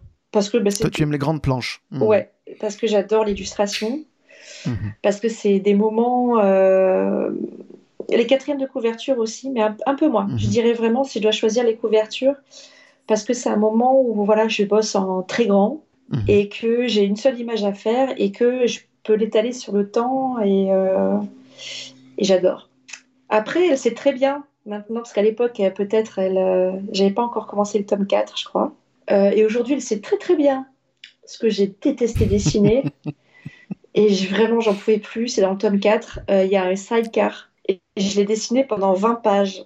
Et j'en ai eu très marre à la fin, j'en pouvais plus parce que comme c'est pas vraiment un spoil, hein, mais il n'y a pas d'endroit mm. où camoufler. C'est-à-dire qu'on est sur la banquise, il y a de la neige mm. et c'est tout quoi. Mm-hmm. Donc je peux pas le planquer ce sidecar. Donc j'étais obligée de ça. Si, non, si, il y, a une scène, mais pareil, je peux pas trop spoiler, mais je parlais juste par les véhicules. Il y a une scène où il y a hélico, voiture de police. J'ai pas du tout aimé ce passage-là. C'était chiant. tout ce qui est voilà, tout ce qui est technique de voiture, etc., tout ce qui est technologie, c'est pas, t'es moins fan. Je le fais, en fait, il n'y a pas de souci, c'est juste, c'est sur 20 pages. Alors, je voulais montrer que j'étais capable de. de, de, je, suis, je suis en capacité totale de faire un sidecar maintenant. Mhm. Alors, je sais plus lequel c'est. C'est un vieux, c'est le SW, euh, je sais plus trop quoi, BMW, enfin SW truc. Bref. Mhm. Euh, voilà, je me suis surprise à très bien le faire avec mes capacités actuelles, mais c'est pas une mhm. expérience que je souhaite renouveler. S'il y a d'autres scénaristes qui, euh, qui m'entendent, non, non, je refuse. Je, le fais, mais ça me saoule. Donc tu te sentirais pas de faire une sorte de bande dessinée, euh, un space opéra avec des milliers de vaisseaux, des milliers de designs d'engins spatiaux, etc. Non, ça je préfère le regarder sur un film. voilà. Au moins c'est clair. ah oui, non, là je suis, euh... j'ai toujours été très claire là-dessus. Hmm. Euh, voilà. C'est comme tout, en fait, il y en a pour tout le monde. Il y en a qui kiffent le faire et qui détestent faire les personnages. Euh, il y en a qui détestent faire la couleur. Il y en a pour tout le monde. Et je laisse mhm. avec plaisir et avec joie cette partie-là à d'autres qui mhm. préféraient le faire et qui le feraient dix mille fois mieux que moi. Il n'y a aucun problème. Vraiment. Il y, a pas de- il y a du tra- il y a du travail pour tout le monde comme ça, c'est une bonne chose. Il y a du travail pour tout le monde. Voilà. On peut pas savoir. Enfin, moi, personnellement, je ne sais pas tout faire et euh, Mhm. j'ai plein de choses à apprendre, justement. Peut-être que dans 20 ans, euh, je serai dans la totale maîtrise euh, de tout ça. Mais euh, pour l'instant, ce n'est pas. Non, c'est c'est pas, ça fait pas partie de mon carnet de balles. Euh, Lucie, tu nous indiquais que donc tu adorais travailler sur des grandes planches. Oui. Est-ce que tu as des œuvres personnelles, des peintures personnelles sur lesquelles tu travailles ou sur lesquelles tu as travaillé ou d'autres idées que tu aimerais mettre euh, en planche justement? Très, très, très peu. Parce que quand je fais un album, je, voilà, je mets toutes mes capacités dedans. Mhm. Après, je m'autorise, c'est un bien grand mot m'autoriser, mais à côté, j'ai un carnet de portraits, ça je le mets beaucoup Mhm. sur Instagram, que j'ai commencé justement en 2017. Et je fais euh, uniquement des portraits quand j'en ai envie. Mhm. Et surtout quand j'ai le, quand le temps et je me mets pas de pression à devoir faire les choses. Par exemple, je prends l'exemple de Inktober qui va arriver euh, Mhm. incessamment sous peu, que j'ai essayé de faire euh, l'an dernier, mais euh, je me dis, je fais déjà ça à l'année, alors c'est bien d'avoir, euh, Mm. c'est hyper bien pour avoir quelque chose à faire tous les jours, euh, et je trouve ça super, j'ai pas le terme, mais en fait, je trouve ça génial sur le, sur le, le papier, je comprends pourquoi tant d'auteurs, de personnes aiment le faire. Mhm. Mais je me dis, non, déjà, moi, j'ai des obligations à faire tous les jours, donc comme, comme Mm. beaucoup. hein. Euh, et c'est le fait d'avoir un thème imposé à faire tous les jours. Et euh, personnellement, je me dis qu'il y a beaucoup de choses qu'on s'impose dans la vie de manière générale. Et justement, je veux pas que le dessin ne soit fait, que- ne soit fait que d'imposition, ça se dit pas. Enfin, c'est pas le Mm. bon terme. c'est autre chose, ça. Mais que ce soit que des contraintes Mhm. la bande dessinée, bon, déjà pour plein de raisons, c'est des contraintes, mais en même temps, j'adore le faire. Là, ce que je fais à côté, je veux que ce soit de ma propre décision et pas Mhm. pour être dans le j'ai fait un carnet en un mois ou même hors de l'Inktober, faire vite et faire bien. Non, Mhm. je, je rêve de faire un carnet propre. Ça, c'est mon objectif, où il n'y a pas de 06 marqué, où il n'y a pas un croquis pas fini. Il va être peut-être fini dans 10 ans, j'en sais rien, mais je prends le temps de le faire. Il y a ça. Donc, c'est vraiment un petit carnet. hein. Et euh, il y a euh, la seule illustration que j'ai faite en 4 ans vraiment, c'est l'hommage à Lucky Luke Mhm. que j'ai fait cette année et je l'ai étalé sur, euh, sur six mois, je crois. Je me suis mis tous les vendredis. Euh, je bosse dessus, je me mets pas de pression. C'est pour personne. Mhm. C'était aussi un défi pour faire un sujet que je. Enfin, dessiner un cheval, euh, le western, entre guillemets. Que je... Bon, ça m'a pas donné envie de, d'en faire, de faire euh, ni un Lucky Mhm. Luke, ni faire des scènes avec des chevaux, absolument pas. Mais Mhm. de, de faire quelque chose pour moi et de me mettre un petit peu au, au défi de- d'utiliser une nouvelle technique, Mhm. tout ça quoi. Mais euh, je le fais peu, mais euh, voilà, c'est- c'est c'est que quand j'en ai envie, que quand j'en ressens le, le- le- besoin. Je sais que j'ai pas grand chose à côté. Donc on n'est pas prêt de voir des œuvres originales peintes par euh, Lucie Mazel euh, dans une galerie du coup. Pas, pas tout de suite, bah, déjà il y a les planches originales, c'est déjà bien. Oui, c'est déjà très bien. Il y a Je dis pas le des. contraire. Si, si, mais peut-être. euh, Mais là, j'ai pas eu le temps, peut-être sur le prochain, de faire des, des illustrations. J'aimerais faire des grandes illustrations euh, qui ne seraient pas dans l'album, par exemple. Mais j'aime Mhm. bien suivre, en fait, je suis assez. Je suis assez pas monomaniaque, mais Non, mais concentré. je suis très concentrée, ouais, Mhm. quand je travaille. Et euh, j'ai pas besoin de. Parce qu'on dit toujours, c'est bien d'avoir une bulle d'air, ça, ça, je l'ai à l'extérieur, mais dans mon travail, j'ai pas besoin de, de m'offrir des bulles d'air constamment Mhm. parce que je fais quelque chose que, que j'aime et je fais en sorte que ce que je fais ne soit pas une contrainte tout le temps. Tout à fait. Mhm. Donc toi, tu n'as pas besoin de décoincer ta bulle. du coup? Non, absolument pas. enfin, en tout cas, rarement. Rarement, ouais. J'ai pas ce, j'ai pas ce besoin-là. euh, je, et maintenant que je me connais bien professionnellement, je le, je le sais. Je connais ma Mhm. limite quand c'est trop. Euh, Mhm. Je sais quand m'arrêter. Et en fait, moi, c'est le contraire. Ça m'apporte, euh, ça m'apporte beaucoup. Et ça apporte à la BD, enfin à l'histoire. On n'en a pas parlé, mais combien de temps tu as mis pour faire un, tome de Olive? Avec les retouches comprises, je mets euh, un an et trois, quatre mois, ça dépend. Le temps de Mhm. recevoir les scans, de faire les retouches. Alors les retouches sur le tome 1, par exemple, je me rappelle, j'avais mis 2-3 mois à les faire. Là, sur le tome 4, euh, tout confondu, toutes les petites retouches, les retours, les machins, euh, peut-être une semaine, tout, tout collé. D'accord. Donc au fil du temps, tu as trouvé aussi des techniques pour aller plus vite dans, ce, dans ces retouches. Alors non, pas pour aller, pas pour faire les retouches parce que j'en ai plus besoin. Là, les retouches que je fais, Mhm. euh, c'est pour le contraste. Parce que les scans, Mhm. même s'ils sont très bien, en fait, euh, ça affadit un petit peu les couleurs. Mhm. Sur les premiers tomes, non, il y a des, il y a des, des fois, je redessinais des trucs, effacé des, des tâches qui, qui étaient, qui étaient pas ou euh, qui devaient pas être là, ou euh, je refaisais carrément dans le monde d'Olive, par exemple, l'arbre, euh, Mhm. c'est rien à voir. L'arbre bleu, il était rien à voir avec ce que je faisais aujourd'hui, ce que, j'ai fait aujourd'hui. Mhm. Donc c'était quasiment sur le monde d'Olive, on était sur du 80% numérique et 20% traditionnel. hein. D'accord. Donc ouais, grosse, grosse retouche. Donc j'y ai passé plus de temps. Là, c'est juste que je nettoie les gouttières et je fais les contrastes. C'est tout. Ok. On n'en a pas parlé au début de, de, de l'émission parce que tu nous as dit que tu n'étais pas, tu ne baignais pas dans le monde de la bande dessinée euh, jeune. Mais est-ce que tu as eu quand même quelques, même plus tard, euh, un peu, un peu moins jeune du coup, est-ce que tu as des séries qui t'ont marqué en bande dessinée?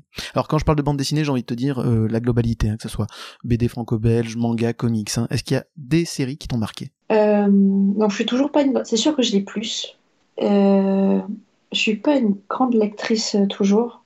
Est-ce que c'est par goût ou est-ce que c'est pour ne pas être trop influencé par les autres? Peut-être, mais c'est pas quelque chose auquel je pense tout le temps en me disant ah Mhm. faut pas que je fasse ci parce que machin.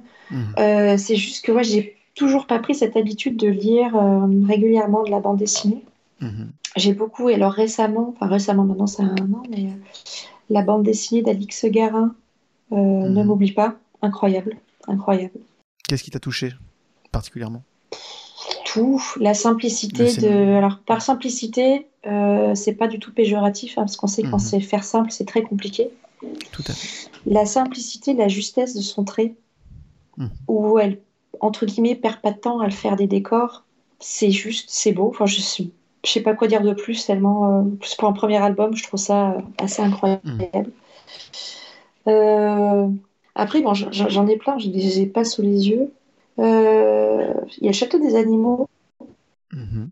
euh, c'est plus pour le dessin que pour l'histoire. Mhm. Je trouvais ça juste incroyable aussi. Euh, là, c'est vrai que je suis un peu. c'est le- les questions où je cale vraiment parce que. Ah si, là, encore une fois. Alors, je l'ai acheté il y a pas longtemps et je pensais que. Et alors qu'elle n'est pas du tout récente, c'est Bouffon de, Mhm. de Zidrou et, et Porcel. Et je l'ai à vue là. Et à la base, j'ai pas vu que c'était Zidrou, je l'ai pris pour la couverture. Parce que je la trouve vraiment euh, le doré et je, l'ai vu qu'après. Les dialogues, c'est dérangeant, c'est sale, c'est à la fois mignon. J'ai kiffé. Et après, j'ai vu, j'ai Mhm. fait. bah voilà. Forcément. J'ai tellement d'albums qui me viennent en tête, mais euh, j'essaie toujours de trouver celui qui m'a marqué, marqué, où je me suis dit, waouh. Euh, mais encore une fois, ces deux dernières années, j'ai pas beaucoup lu. J'en ai plein qui sont en attente, Mhm. mais ouais, je suis très mauvaise comme là-dessus. Et, euh, et à la fois, j'ai trop envie, de, je sais que c'est hyper euh, nourrissant de Mhm. lire d'autres histoires, tout ça, mais euh, qu'est-ce que j'ai bah, malgré, euh, malgré nous, malgré oui, c'est ça, Mhm. de, de Jordi. Malgré tout. Je trouvais ça chouette d'avoir la, la narration, on part de la fin et on, Tout à fait. On veut savoir comment ça, ça, ça, ça a commencé. Je trouve ça très juste et, Exactement. Et très beau. Euh, voilà, ça fait vraiment la, la meuf qui euh, qui a pas beaucoup d'horizons parce que je lis pas de manga, je lis pas de comics. Manga, c'est ça, je- j'y arrive pas. Mhm. Et comics, ça fait beaucoup trop longtemps, je me rappelle plus du titre. C'était euh, de Neil Gaiman qui avait fait un, Sandman une série. Hein? Non, c'est pas Sandman. Non, c'est pas ça, c'est un autre. Je sais plus ce que c'était. Mais euh, ouais, je suis pas assez grande lectrice pour avoir assez de références. euh. Mhm. Après, c'est des vieux trucs, enfin des vieux trucs. C'est Retour à la Terre, les Mhm. Retours à la Terre, euh, waouh. Donc tu vois, j'ai l'impression d'être, ma réponse est un peu nulle parce qu'il Non, y y a pas- plein, il y a, y a tout, il y a à la fois rien. Enfin, il y a plein d'albums Il n'y a pas de jugement à avoir, Putain, c'est en fonction bien, de tes mais coups de cœur. Mhm. Ouais, mais euh, je me sens toujours un peu. euh, Il y a beaucoup de BD que j'ai aimées. Je me suis Mhm. dit, euh, enfin, j'ai passé un très bon moment. Mais après, de celles qui m'ont vraiment marqué et qui restent, il y en Mhm. a vraiment pas beaucoup. Mhm. La dernière en date, je dis, c'est celle d'Alix. euh, Mhm. où j'ai eu le truc. Enfin, j'ai vraiment j'ai eu ce sentiment de waouh. Et Mhm. sûrement, il y en a plein où je suis passée à côté, que j'ai pas lu et qui n'attendent qui que ça. Ah si, Mhm. euh, chez le Lombard de Aude Mermillot, Le cœur des femmes. Mhm. Très bien aussi. J'ai bien, j'ai bien kiffé. Ok. Tu ne sens pas l'envie, toi, de raconter une histoire personnelle? De faire le scénario et le dessin? Euh, sur un album, pour l'instant, non. Je me sens pas euh, les capacités de le faire. Parce que ce que j'aime bien dans le travail avec les scénaristes, euh, c'est qu'ils m'amènent à des endroits où, ben, typiquement, j'aurais jamais mis les pieds. Mhm. Là, j'en dirai pas trop pour ce que je vais faire, parce que enfin, c'est de l'ordre Mhm. de, de l'intime, oui et non. Il y a, à une époque, il y avait, euh, il y a toujours des, des modes, euh, des chaînes qu'il y a sur les réseaux. Et à un moment, Mhm. c'était, ça n'avait rien à voir, c'était juste euh, les, je sais pas si tu as vu passer, les quatre ou cinq conseils qu'on vous a donnés dans votre carrière et qui vous ont beaucoup aidé. Et je me suis dit, oh putain, moi j'ai pas, je- j'ai beau creuser, je me suis dit, sûrement on m'en a dit, mais en fait, c'est Mhm. pas des choses qui m'ont changé la vie ou qui m'ont fait Mhm. waouh, euh, faudrait que je fasse ça. Ça m'a amené à autre chose et je me suis dit, mais comment j'en suis venue au dessin? Tout court, mais bien avant, euh, bien avant euh, le collège et le lycée. Parce que Mhm. vraiment, dans ma famille, il n'y a personne euh, qui, qui vient de ce milieu ou qui aime ça. Mhm. Et je voulais parler, mais ça, voilà, je, je le garde pour moi pour l'instant, mais Mhm. je parlerai d'une personne de ma famille qui ne faisait pas de BD, hein, rien à voir, pas de Mhm. dessin non plus. Mais une période assez particulière de ma vie où, ouais, c'est quelque chose que j'ai envie de raconter, mais on dit euh, Mhm. sans, être, sans aller dans le trop dans le perso, parce que c'est Mhm. pas le c'est pas le but, euh, sans aller dans le drama non plus. Mais Mhm. euh, ouais, faire une, déjà commencer par faire une petite histoire en 10 images, ça peut être bien. Mhm. Mais de là à faire tout un roman, enfin tout un roman, ouais, toute une histoire, je me sentirais pas les capacités. Je, ouais, déjà que j'ai de temps en temps le syndrome de l'imposteur, euh, enfin de temps en Mhm. temps, régulièrement qui vient. Là, si en plus je me mets le scénario, euh, je, je... ça fait, ça me fait peur. Mhm. Quelque chose qui me fait peur. Mais euh, C'est pas un nom définitif, Mm. peut-être que dans l'avenir, mais pour l'instant, c'est en maturation. c'est ça. Peut-être co-scénarisé, peut-être pour commencer, mais euh, Mhm. ouais, non, ça fait trop. euh, Ouais, j'ai encore beaucoup de choses à apprendre en, en Mhm. dessin. Et euh, beaucoup de choses que j'ai envie de- d'explorer, qui prennent du temps, et euh, Mhm. je me sens pas prête, ouais, encore. Mhm. Tu, tu imagines que ça prendrait énormément de temps à faire, ce projet-là personnel?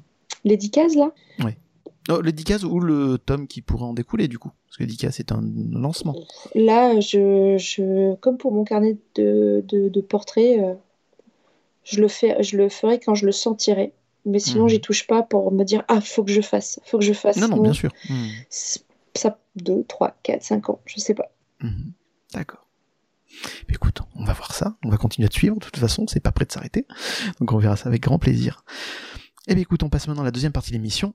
Et si j'étais un héros de bande dessinée? Et si j'avais un super pouvoir? C'est le moment de passer au portrait animé.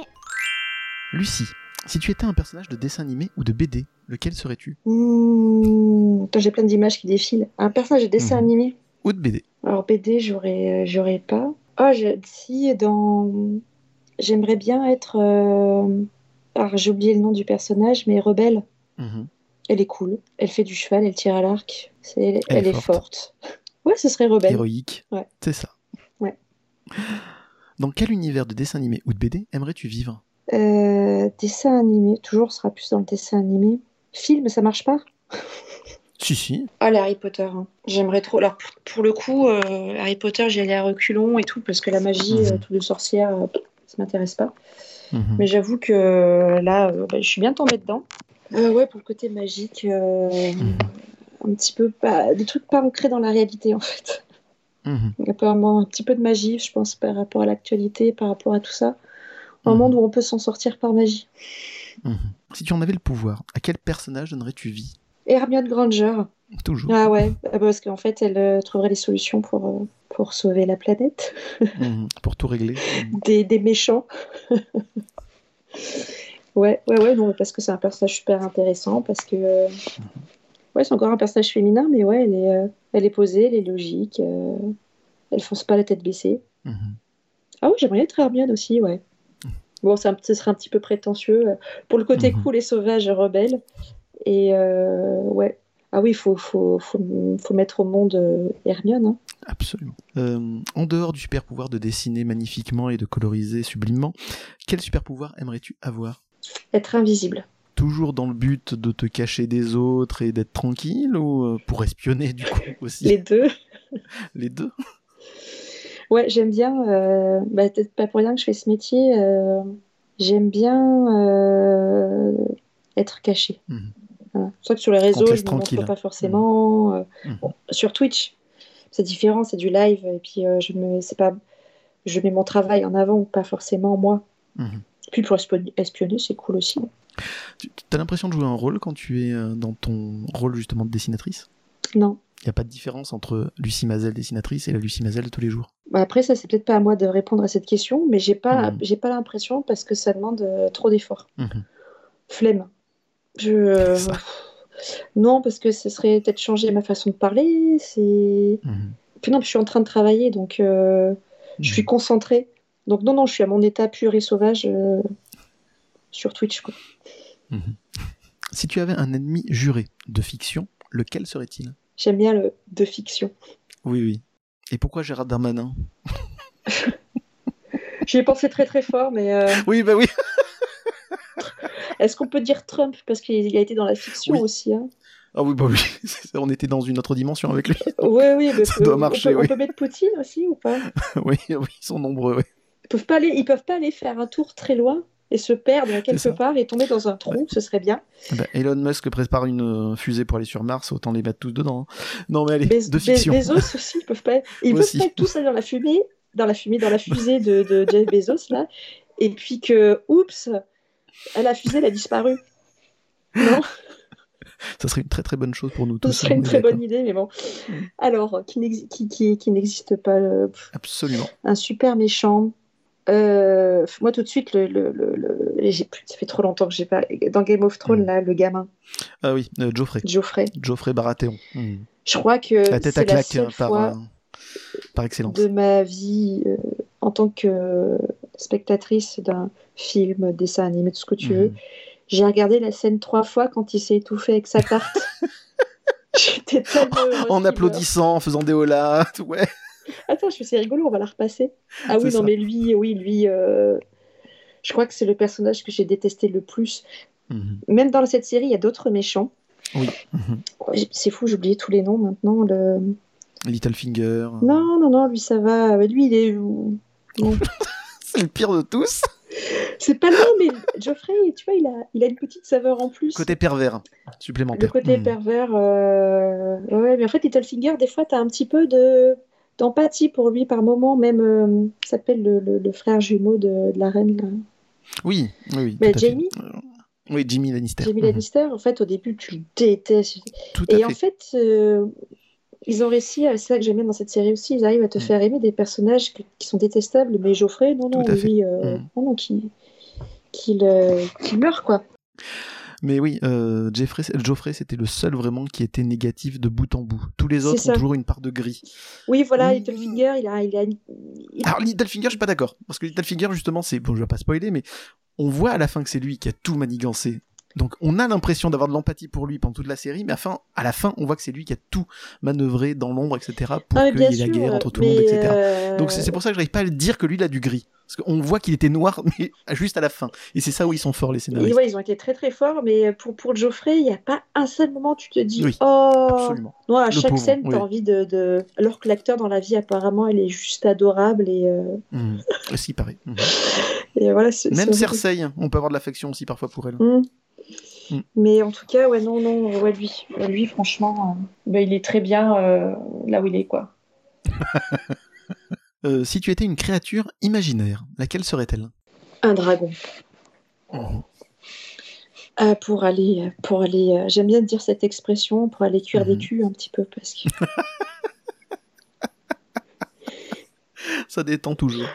Ah ouais, j'adore cette expression, aller se faire cuire le cul. C'est même pas, en fait, c'est même pas vulgaire, c'est juste euh, très visuel. C'est très graphique. C'est très, très graphique. N'importe qui, même quelqu'un qui n'a pas forcément, pas, pas forcément pardon, d'imagination, là, il n'y a pas de problème, tu vois. êtes Comme une couille dans le potage. Comme une couille dans le Non, potage, c'est exactement. très graphique. Là, tu vois, je...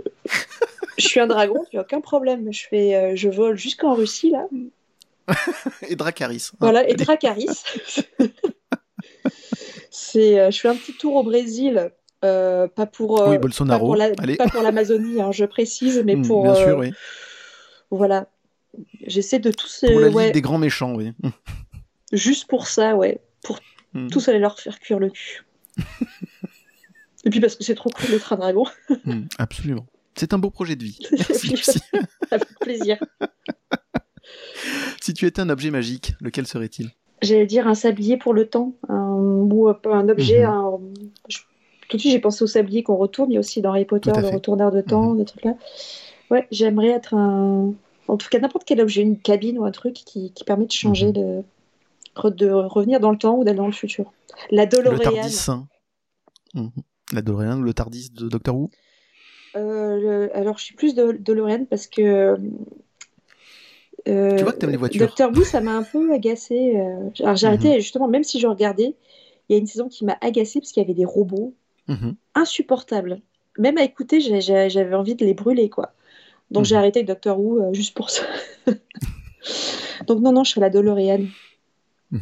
Voilà. Puis en plus, le côté cool, c'est utile. euh, Je peux, je peux rouler aussi. euh. Mhm. Je suis utile et au quotidien et dans le temps. Mhm. Et qu'est-ce que tu aimerais changer dans le passé, du coup? Parce que c'est pas anodin, le show de la DeLorean. Euh, Ouais, c'est pas anodin. Euh, plein de choses. Euh, D'aller voir un monsieur à moustache. Petite moustache, alors. Un monsieur à petite moustache. Voilà, c'est ça. Et qui et parle euh, voilà, qui, euh, de, le pousser dans l'escalier. Oups. Mhm. Ah oui, pas de bol. Alors que c'est Bon. un artiste aussi à la base, hein, quand même. Oui, et C'était un d'ailleurs, d'ailleurs, un roman qui m'a, qui m'a, que j'ai trouvé super intéressant pour rester Mhm. dans le thème, c'est La part de Mhm. l'autre. Mhm. Euh, je sais plus qui c'est qui l'a écrit, mais euh, en tout cas, c'était, euh, c'était en un chapitre sur deux, c'était bon la vie d'Hitler et euh, si il avait accédé à l'école des beaux arts. Et non, je vais lui donner son diplôme des beaux arts, tiens, C'est ça. Pour voir. pour voir. Mhm, Exactement. Tiens, je te ce donne que ça change. Euh, non, parce qu'il y aurait beaucoup de choses en fait. euh, Il y aurait beaucoup de choses à, à refaire, mais après, euh, de... on peut pas empêcher l'homme, Mhm. l'humain, de vouloir toujours plus, toujours plus haut, toujours plus fort. Mhm. D'essayer de trouver la personne qui, qui s'est dit que les femmes c'était un danger. Mhm. Qui est-ce? C'est quoi ses réseaux? Qu'est-ce qui fait qu'encore aujourd'hui, voilà. J'aimerais bien trouver cette personne et dire euh, oh, je raconte là. Euh, mais non, je, je, je sais pas. J'aimerais changer beaucoup de choses pour que Mhm. pour que l'avenir soit plus beau. J'aimerais bien, mais bon. Mais Écoute, merci beaucoup Lucie pour ces réponses. On va passer maintenant à la troisième partie de l'émission. C'est le conseil de Décoinstabule. Pour la partie conseil de l'émission, j'ai la chance de recevoir celle qui illumine chaque jour ma Twitter. Une véritable snipeuse de l'humour qui arrive par ses traits d'esprit à dépeindre à merveille l'absurdité de notre époque. Une jeune femme qui désormais illumine de ses sketchs les scènes de la métropole marseillaise. Je veux bien sûr parler de la seule, de l'unique, Misogyne. Bonjour Misogyne et merci d'avoir accepté de participer à la mission. Bah, bonjour et merci beaucoup pour l'invitation. Ah, Moi, ça me fait plaisir. C'est pas la première fois qu'on se voit, d'ailleurs. On avait déjà participé à Blind Best deux fois, d'ailleurs, de, de l'ami euh, Julien Badacchino. Donc, justement, on va en parler de ça un peu tout à l'heure. Donc voilà, je suis content de t'avoir dans l'émission. Et donc, de quelle œuvre vas-tu nous parler, du coup? Eh bien, j'ai choisi de parler de euh, d'une grande œuvre, Bip Bip et le Coyote. Excellent. Excellent. D'ailleurs, on en avait un peu parlé déjà avec le papa de sa cartoon, euh, Philippe Dana, lors du précédent Noël de Des Coins Stables, où il, avait, il était venu aussi pour parler de son livre euh, euh, Au pays des toons, qui était très très très intéressant sur la création des dessins animés aux États-Unis et toute l'évolution qui en a découlé. Et donc voilà, je vous conseille, je me fais un peu mon autopub, je suis désolé. T'as raison, t'as raison. que si ça vous intéresse ce sujet, allez écouter Philippe Dana dans Des Coins Stables, c'était passionnant. Donc voilà, donc Bip Bip et le Coyote. Pourquoi ce à choix? Et ben justement parce que sa cartoon et Philippe Dana, c'est toute mon enfance. hein. Moi, j'ai vraiment Mm. grandi avec les cartoons et j'avais une préférence pour Bip et le Coyote, Mm. qui est pour moi euh, le cartoon. euh, Emblématique. Enfin, voilà, vraiment. Mm. ouais, l'emblématique de sa cartoon, celui en tout cas qui me faisait le plus rire. Voilà, clairement. Et qu'est-ce qui t'a attiré donc du coup dans, plus particulièrement Bibi le Coyote, parce qu'il n'y avait pas que ça aussi dans sa cartoon, mais celui-là, pourquoi il t'a attiré plus que les autres? Alors, euh, en fait, euh, de manière générale, moi j'aime bien le cartoon parce que c'est ce que j'appelle de l'humour universel. Qu'il parle à tout le monde, euh, on peut le regarder en toutes les langues parce qu'en fait il n'y a pas de parole. C'est ça. Et c'est de la clownerie, quoi. Mm. Moi, et moi, j'adore ça, vraiment. Mm. C'est, euh, je, je- j'aime ça. Et, et j'aime beaucoup cette euh, dualité, le, le méchant qui poursuit le gentil. Mhm. Et j'aime bien aussi, en fait, en fait, et ce que j'aimais beaucoup dans Bibi et le Coyote, c'est un peu le. Il y a beaucoup de second degré, je trouve, plus que dans les autres cartoons. Le- Parce que le personnage de- du coyote, finalement, il est, il est particulier, quoi. C'est-à-dire que c'est un, c'est un méchant, un vrai méchant. Et, et, je- je sais pas, j'aime beaucoup parce qu'il est vraiment très drôle. C'est vraiment le second degré, je crois. que Ce qui me plaît le plus dans Bibi et le Coyote par rapport à tous les autres, Mhm. c'est qu'il y a un vrai second degré, que n'ont pas forcément tous les autres cartoons d'ailleurs. Tu as, raison, c'était un vrai méchant, mais qui s'en prenait tellement plein la gueule que forcément, au bout du compte, c'est lui envers qui l'empathie allait, en fait. Exactement, finalement, c'est le... ouais. c'est, c'est peut-être lui, justement, euh, finalement, qu'on kiffe le plus dans, Mm. le, dans, le, dans le cartoon. On kiffe le méchant parce que c'est lui qui est le plus drôle, finalement. Mhm. Et, mais je trouve ça génial, en fait, de, trouver, de rendre un méchant drôle. Absolument. Et euh, qu'est-ce, est-ce que tu aimais euh, d'autres choses? Est-ce que le rythme, par exemple, de ces dessins animés euh, t'a, t'a touché? Parce que c'est très très court, hein, les, les, les cartoons. hein. C'est, je crois que c'est 6 à 8 minutes grand max. Donc faut que ça aille vite, faut que ça soit rythmé, faut que ça... Alors l'absurde aussi. Donc voilà, d'abord, est-ce que le rythme t'a vraiment touché? Et est-ce que le côté vraiment absurde aussi, c'est ce qui te faisait le plus rire à l'époque? Et même aujourd'hui, d'ailleurs? Ouais, alors bah, le rythme, oui. Enfin, moi, tout ce qui est euh, des sketchs très courts. Et d'ailleurs, c'est très avant-gardiste parce Mm. qu'aujourd'hui, on regarde ce qui cartonne sur euh, Internet. C'est les mini-vidéos de quelques secondes sur TikTok, etc. Et les, les cartoons, c'est vraiment euh, bah, l'ancêtre de ça. Et c'était Mhm. très visionnaire à l'époque. Et en quelques secondes, on fait marrer sur un sketch. Et ça, je trouve ça absolument génial. Euh, après, ce que je disais aussi sur l'humour universel, moi, c'est un truc que même plus tard, j'ai retrouvé dans d'autres choses, comme on kiffe, euh, par exemple, Mr Bean. C'est pareil, il n'y a pas de parole et Tout ça fait fait. rire dans le monde entier. Ou euh, plus récemment, moi, j'ai retrouvé un peu cet esprit cartoon là euh, dans le dessin animé Zig et Charcot. Je sais pas si Ah, tu je connais. connais pas du tout. Ah, ça parle de quoi, ça, Alors, dis-moi Alors Zig et Charcot, c'est un, un, un gros requin Mhm. qui est sa meilleure amie, c'est une sirène. Et en Mhm. fait, c'est très drôle parce que le requin est un gentil dedans Mhm. qui protège la sirène. Et donc il y a Charcot qui a un espèce de je sais pas d'ailleurs quel animal c'est. euh, Non, il y a Zig, pardon. Je, si je sais pas quel animal c'est. Zig, c'est un petit, euh, un- un- on dirait un petit diable de Tasmanie ou quelque chose comme ça, qui, rêve de manger la sirène. Et donc à chaque fois, et la sirène elle est toute gentille, elle croit que Zig il est gentil, et c'est vraiment un cartoon sans parole, et je trouve ça absolument génial. Vraiment, je vous conseille de regarder si vous aimez les cartoons, regardez Zig et Charcot. Je crois que c'est dispo euh, sur les plateformes, même Netflix, etc. Mhm. Et d'ailleurs, ce qui est énorme, c'est que le réalisateur de ça, c'est euh, Marc de Pontavis, Mhm. donc euh, qui était aux Oscars en 2020. Quoi. D'accord, oui. Avec, ouais. Un Français. Avec- Alors, en plus, voilà, on le dit. euh, C'est vrai que les Français cartonnent en ce moment aussi au niveau de l'animation, vu que Arkane Ah ouais, vient ouais. de gagner le prix du meilleur, euh, vient d'avoir un Emmy Award plus exactement, du meilleur Ah, voilà. euh, animé euh, du monde du coup pour l'année qui on est est passée. fort. ouais, Donc, on nous sommes fort, très très forts en, en animation et depuis très longtemps d'ailleurs. Mais ça fait toujours Et plaisir après, de tu le disais dire. le côté abs- Oui. absurde dans les cartoons. totalement. Moi, c'est Mm. ce qui me plaît le plus. J'a- J'aime trop ça. Mm. J'aime trop le côté. on sort de la réalité, des fois. Et c'est. Du coup, ça va dans des terrains ou des, des sketchs qu'on n'attend pas, enfin, Mm. de, de l'humour qu'on n'attend pas. Moi, je me rappelle un truc qui m'avait marqué dans un épisode de Bip Bip et le Coyote. C'est à un moment donné, euh, le coyote, il peint euh, sur un rocher au bout d'une route, comme s'il y avait un tunnel, en se disant, bah voilà, Bip Bip, il va arriver à fond, il va rentrer dedans, il va se prendre le truc. Et Bip Bip arrive, et il va dans le tunnel, comme si le tunnel existait. et le coyote est là, il reste comme un con, et il dit, ah bon, et il essaie de le poursuivre, et lui, il se prend la pierre. Et je trouve ça excellent, parce que ça permet, en sortant de la réalité, ça Mm. permet de- d'avoir toute une autre dimension d'humour qu'on n'a pas en restant vraiment dans le concret et le réel, et j'adore ça, je trouve Et- ça vraiment génial. quoi. Et en parlant de cet exemple-là, tu me fais penser que J.K. Rowling a tout piqué à Coyote et le Bibip avec euh, l'avenue 9 3 quarts, la rue 9 3 quarts, voilà, où euh, tout le monde passe et après, il y en a un, évidemment, qui se le prend pensé à ça, Exactement, on avait dû regarder piqué. Bip Bip et le coyote. Exactement. Est-ce que c'était ton épisode préféré de Bibip et le Coyote ou est-ce que tu en as d'autres en tête qui te reviennent? Euh, Celui-là, je pense, c'est celui qui m'a le plus marqué. Euh, mais après, il y avait un autre petit truc aussi qui m'avait fait beaucoup marrer. C'est toujours dans cet, es- dans cet Mhm. esprit de second degré, c'est que le coyote, il a son bureau Mhm. et il a dessus une pancarte de bureau pour indiquer son nom. Donc déjà, son nom, c'est Ville Coyote. Oui. Donc déjà, je trouve ça extrêmement drôle. Et ensuite, son poste était écrit en dessous génie. je trouve ça génial. Ça, ça me fait beaucoup rire. Absolument. J'ai très envie de mettre pareil sur ma porte. C'est ça. Misogyne, génie. Voilà. en toute simplicité, c'est une excellente idée. J'imagine très bien. Euh, Il y a aussi un passage, moi je- j'en parle avec toi parce que ça me plaît aussi. Il y avait aussi un passage où il était au bord du gouffre avec une avancée euh, de trucs et il fait il fait tout pour casser son petit morceau de truc pour il va se casser la figure, on sait que ça va se passer, mais lui il continue, il continue, il continue, et il tombe évidemment comme c'est attendu, et il fait cette tête là avec ensuite le cou qui s'allonge énormément quand il tombe. Ah ouais. C'est c'est c'est toujours un grand moment.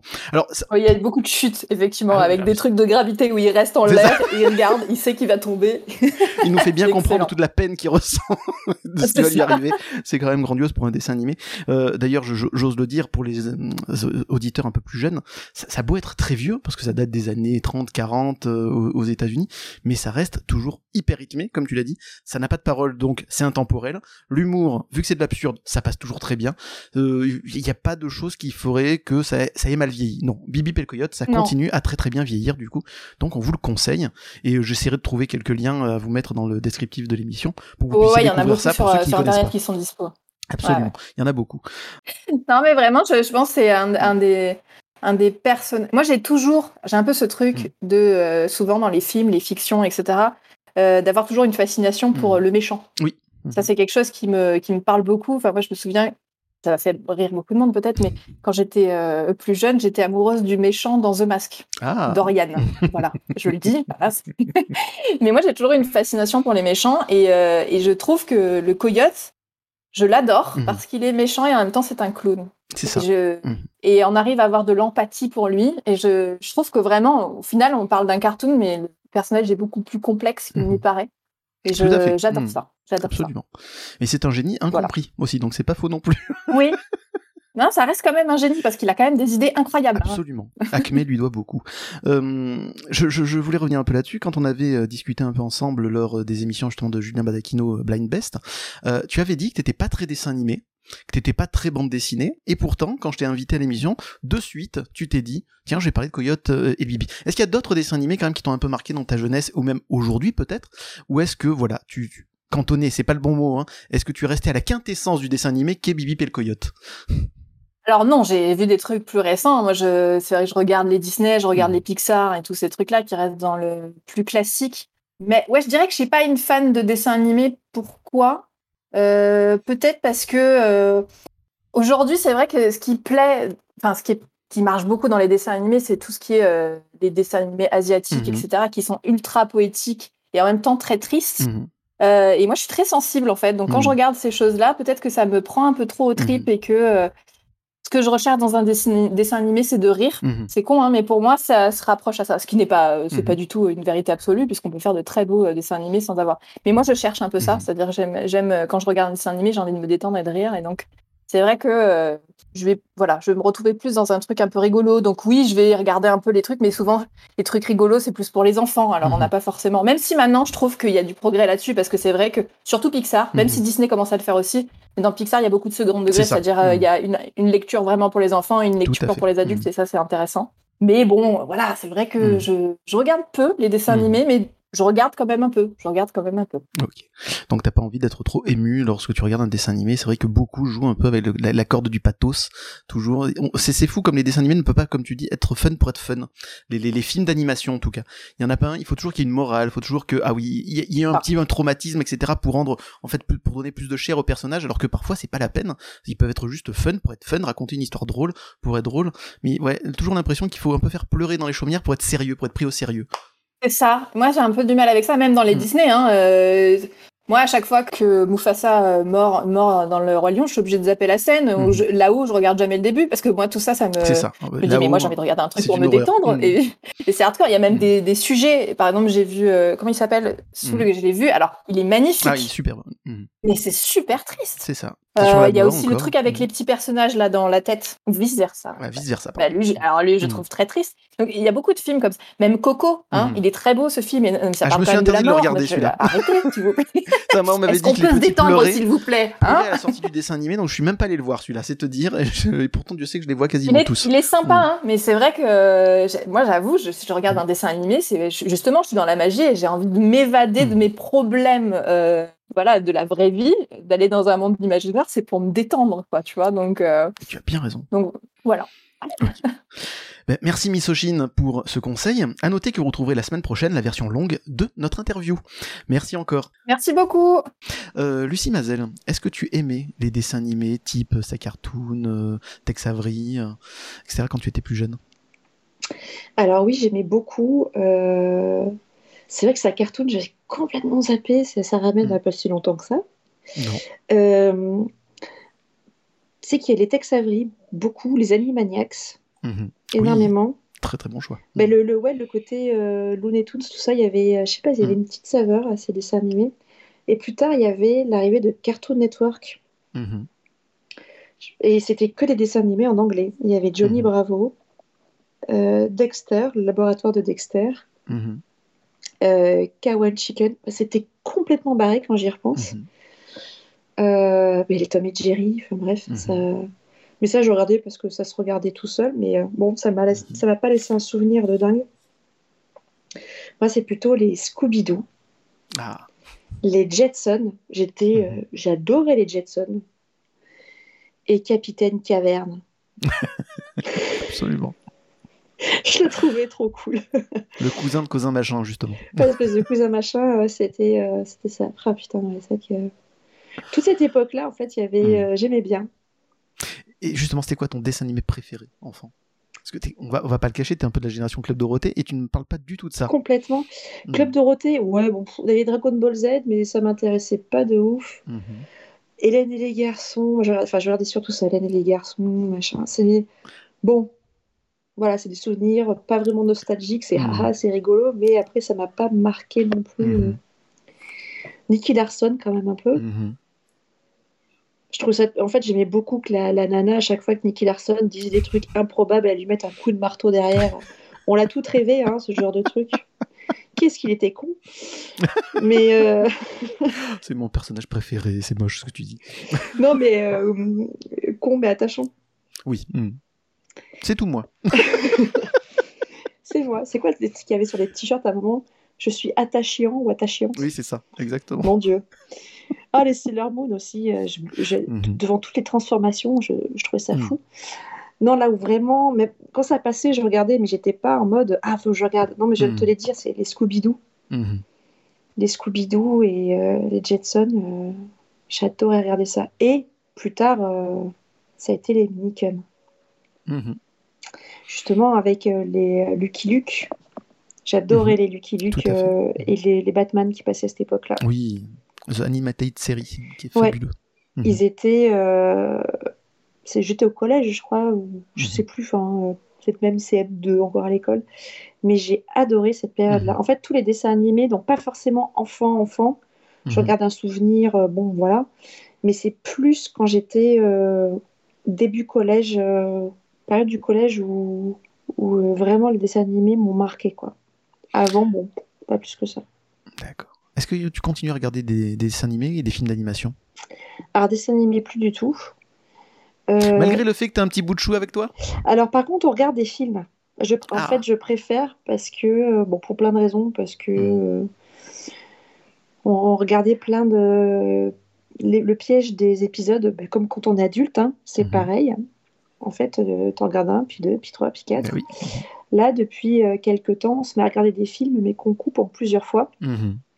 Puis c'est intéressant pour voir s'il se, il se, il se rappelle de ce qu'il a regardé euh, la semaine d'avant ou en début de semaine.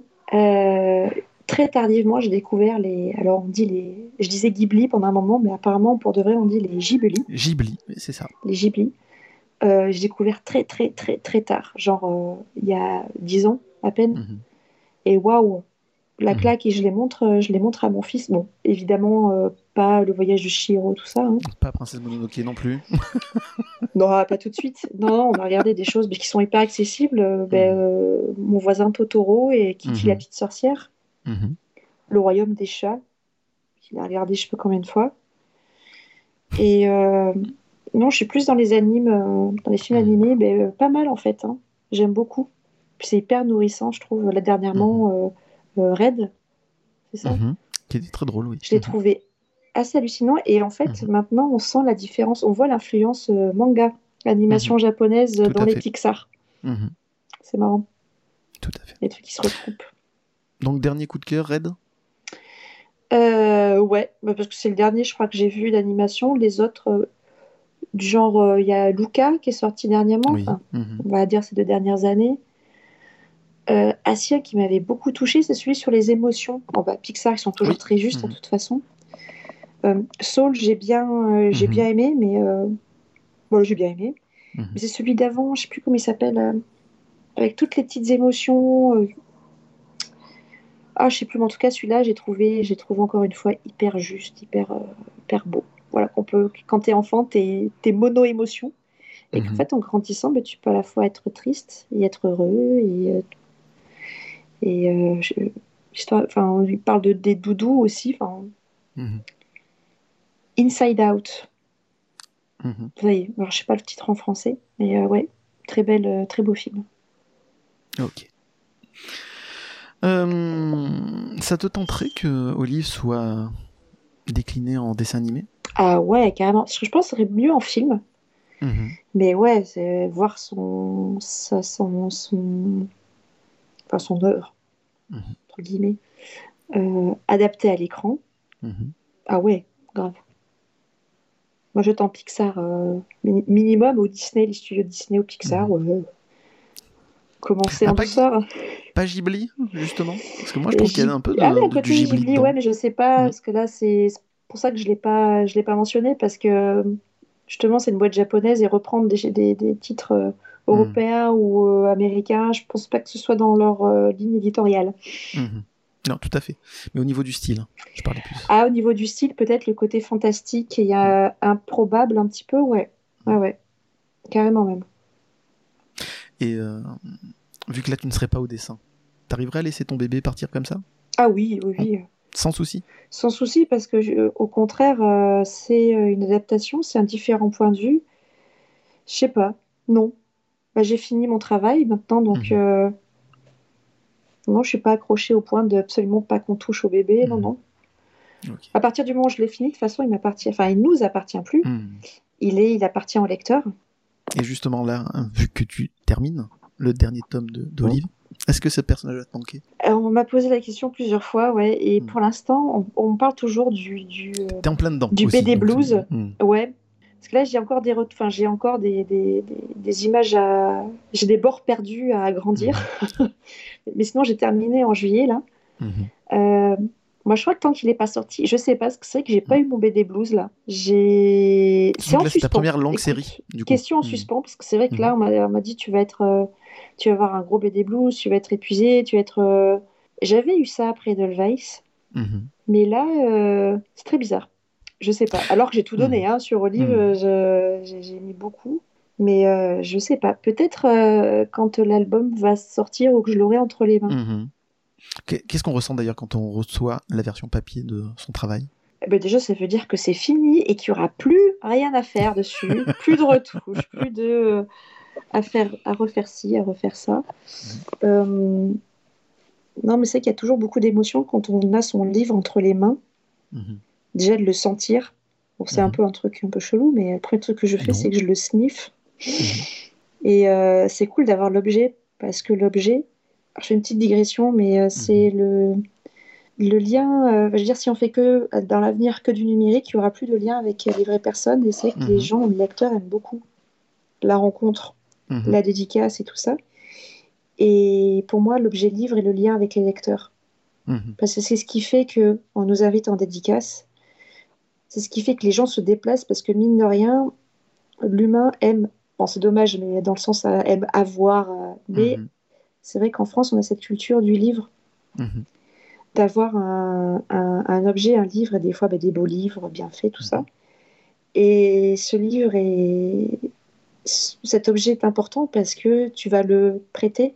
Tu as besoin d'avoir une connexion pour Mhm. le prêter. euh, c'est un lien qui est Mhm. super important. Et euh, sans ce, et tant que ce, ce lien n'est pas n'existe pas, j'ai pas l'impression d'avoir terminé. Dès qu'Instabule touche à sa fin, mais avant de nous quitter, Lucie, quand tu ne dessines pas, que fais-tu? Quelles sont tes autres passions? Euh, une passion que j'ai abandonnée pendant beaucoup trop longtemps et que je vais reprendre de façon euh, régulière, le jeu vidéo. Ah Et est-ce que c'est en rapport justement avec la sortie de Hogwarts Legacy, qui ne tardera pas au moins, ou du moins qui va sortir au mois de février? Alors là, pour le coup, j'ai vu le truc passer et c'est pas le genre de jeu que. Alors peut-être. euh, C'est vrai que j'ai vu des images hier, je crois. J'ai fait Mhm. ah ouais, c'est euh, ça a l'air assez beau. Mhm. Euh, à voir. Mhm. Voir. c'est quoi, c'est- quoi le style de jeu que préfère euh, Lucie Mazel? Alors. La bonne grosse baston qui tâche Oui. Alors euh, justement là, j'ai j'ai envie de par par nostalgie et parce que ce jeu pense me conviendra parfaitement pour mes envies, mes attentes. euh, j'ai envie de prendre Doom Eternal. Mhm. Oui, quand j'étais du gros lourd qui tâche, j'étais pas très loin de la vérité du coup. Ah ouais, non, mais je suis Lucie pas. a envie de se euh, défouler. Alors, clair. je comprends l'intérêt totalement, et puis je pense que je peux tomber dedans, mais euh, les. euh, Alors, j'aime bien par exemple les Sims, c'est cool. D'ailleurs, Mhm. peut-être faire une session dans pas longtemps. Mhm. Alors, tout ce qui est euh, crossing, euh, Animal Crossing, euh, brosse ton poney, je trouve ça chiant. jardin, tout ça. Ah, je trouve ça chiant. C'est le- Mhm. Par exemple, dans Assassin's Creed, il y a deux équipes. Il y a ceux Mhm. qui aiment bien fouiller toute la map et, Mhm. et lire tous les secrets et, et tous les textes. Ça me... C'est chiant. Moi, je, je fais des missions secondaires juste pour euh, le- les assassinats. Tous, j'aime bien. Discret, pas discret. euh. Alors, euh, si je dois donner une... Je suis, je suis... C'est, chelou parce que je suis plus à même de te donner des jeux vidéo Que parfaitement... tu n'aimes pas. Non, non, de ceux que, que, que j'aime euh, Mhm. et qui m'ont marqué tout le long et qui me, qui me conviennent. Euh, les Diablo, Assassin's Creed. euh, Ah, les Pando- Pandora Tomorrow, c'est quoi Splinter Cell? Mhm. Euh, Mon jeu de ces cinq dernières années, parce que ayant euh, fait une série et en ayant fabriqué un être humain, pas énormément de temps, Mhm. ça a été Overwatch. Mhm. Et euh, ouais, j'aime bien les jeux euh, Borderlands. Ah oui, Borderlands. Mhm. Ça, c'est le dernier coup de cœur jeu vidéo euh, qui, ré- qui, qui, qui check tout ce que, tout ce que, tout ce que j'aime. J'aime bien les jeux où on y va, quoi. Les jeux mignons, où, ça me. ah non, non, il me faut des jeux violents, quoi. Mais c'est, ça a été depuis toujours. hein, ça a commencé, mon premier amour, ça a été Diablo. Puis après, Tomb Raider. Et voilà. Et les Doom aussi. Les Doom, euh, mon premier. euh, Et Unreal, pardon. Faut pas marcher là-dessus, je suis. euh, Et Quake. Ah oui, ça t'adore vraiment ça. Hein. Ah ouais, mais en fait, il y a une période, euh, mon âge d'or Mhm. personnel, je crois que c'est vraiment le collège. Mhm. Bon, pas forcément le collège en lui-même, mais les dessins animés qu'il y avait, que je kiffais, et les jeux vidéo, euh, vraiment, ouais, c'était euh, Unreal Tournament, Quake 3 Mhm. Arena, Doom, euh, Sam. C'est, euh, fou, c'était trop bien. Mhm. Mes étés étaient très bien. euh. Ah absolument. Des gens allaient à la piscine, mais moi j'avais joué à la console. T'as pas testé le jeu Plague Tale? Bah non, ça me dit rien. Euh, je te le conseille, ça, ça parle de, de la peste, etc. durant euh, la guerre de 100 ans, et ainsi de suite. Et c'est vachement bien, c'est magnifique. J'ai pu le terminer cet été. Il y a le deuxième qui sort là au mois d'octobre, et euh, c'est une tuerie. Donc si, si, si t'aimes un peu l'aspect aussi historique, comme euh, justement dans Assassin's Creed, ça devrait peut-être te plaire. Du coup. Écoute, là, je suis en train de faire Battlefront 2. Après, je vais faire euh, Doom euh, Eternal parce que j'ai vu les images et je me suis dit, ouh, ça m'a rappelé des bons souvenirs, euh, C'est ça. Nostalgie. Tu vas, vite, tu, tu vas vite retrouver tes marques. Hmm. Ouais, et, euh, et je prends note. Je Mm. prends note. J'ai remarqué tout à l'heure dans ton bureau, il y avait une magnifique sculpture. C'était une de toi? Oui, Et ça, c'est un truc que tu aimes faire, du coup, la sculpture? Ouais, c'est quelque chose que j'aime beaucoup. Bah, depuis, en fait, c'est grâce à très, l'école hein. euh, que j'ai découvert ça. On en faisait Mhm. beaucoup. Et, euh, et en fait, c'est quelque chose que j'ai continué euh, après. Mhm. Et euh, pour allier, euh, pour avoir le temps, entre guillemets, d'en faire, Mhm. euh, je me suis dit que j'allais sculpter. Il n'y a que Cominard que j'ai pas fait. Mais je- pour me faire pardonner, je vais essayer de la faire dans pas longtemps. Mhm. De faire les personnages principaux en sculpture. Génial. Déjà, c'est super utile parce que ça me permet Mhm. de, de bien comprendre et d'appréhender les personnages si j'arrive pas à les avoir en main dès le début. Quoi. Et non, non, j'adore, j'adore la, la sculpture. C'est vraiment très très réussi. Tu penses pouvoir les exposer un jour? Ben, peut-être avec le prochain projet, je sais pas. Mhm. À voir. Eh ben, on va croiser les doigts. Oui. Et forcément, ce sera une exposition à Paris, vous descendez pas dans le sud, évidemment. Euh, non, c'est vrai je sais pas après, ce sera. Je sais pas où ce sera, je peux pas en dire plus. Mhm. Parce que pour, l'instant, c'est pas fait encore. donc. Mhm. Justement, euh, tu peux nous en parler un peu de ce futur projet? Ou tu veux garder le suspense jusqu'au bout? Alors, euh, je peux pas parler. Je l'avais parlé sur Twitch, mais comme c'est du live et que le live a Et que disparu, c'est pas enregistré, que c'est pas exactement. enregistré, c'est ça que je mets. C'est pour ça qu'il faut venir me regarder sur la chaîne Twitch, enfin me regarder. Absolument. C'est hyper prétentieux de dire ça, mais de, de- c'est pas du tout ce que je voulais dire en plus. De venir Lucie voir Mazel, influenceuse. sur la chaîne. Si vous voulez des infos en plus, il faut, faut vous déplacer les gars.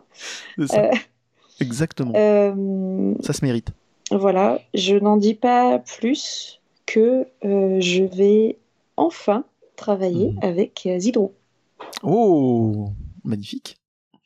Magnifique. Alors d'ailleurs, je, je l'annonce, je, je fais une annonce euh, directe. Monsieur Zidrou, vous avez euh, un rond de serviette dans l'émission. Si vous voulez venir, ce sera avec un grand plaisir, vu que j'aime énormément les beaux étés et j'ai hâte de découvrir vos autres œuvres. Donc voilà, si vous voulez venir, c'est open bar. Voilà, le message est passé. Je lui transmettrai. C'est gentil, merci beaucoup. Euh, donc, un gros projet avec Zidrou, on a hâte de voir ce que ça va donner du coup. Et on garde le suspense et la surprise, ça sera d'autant meilleur du coup.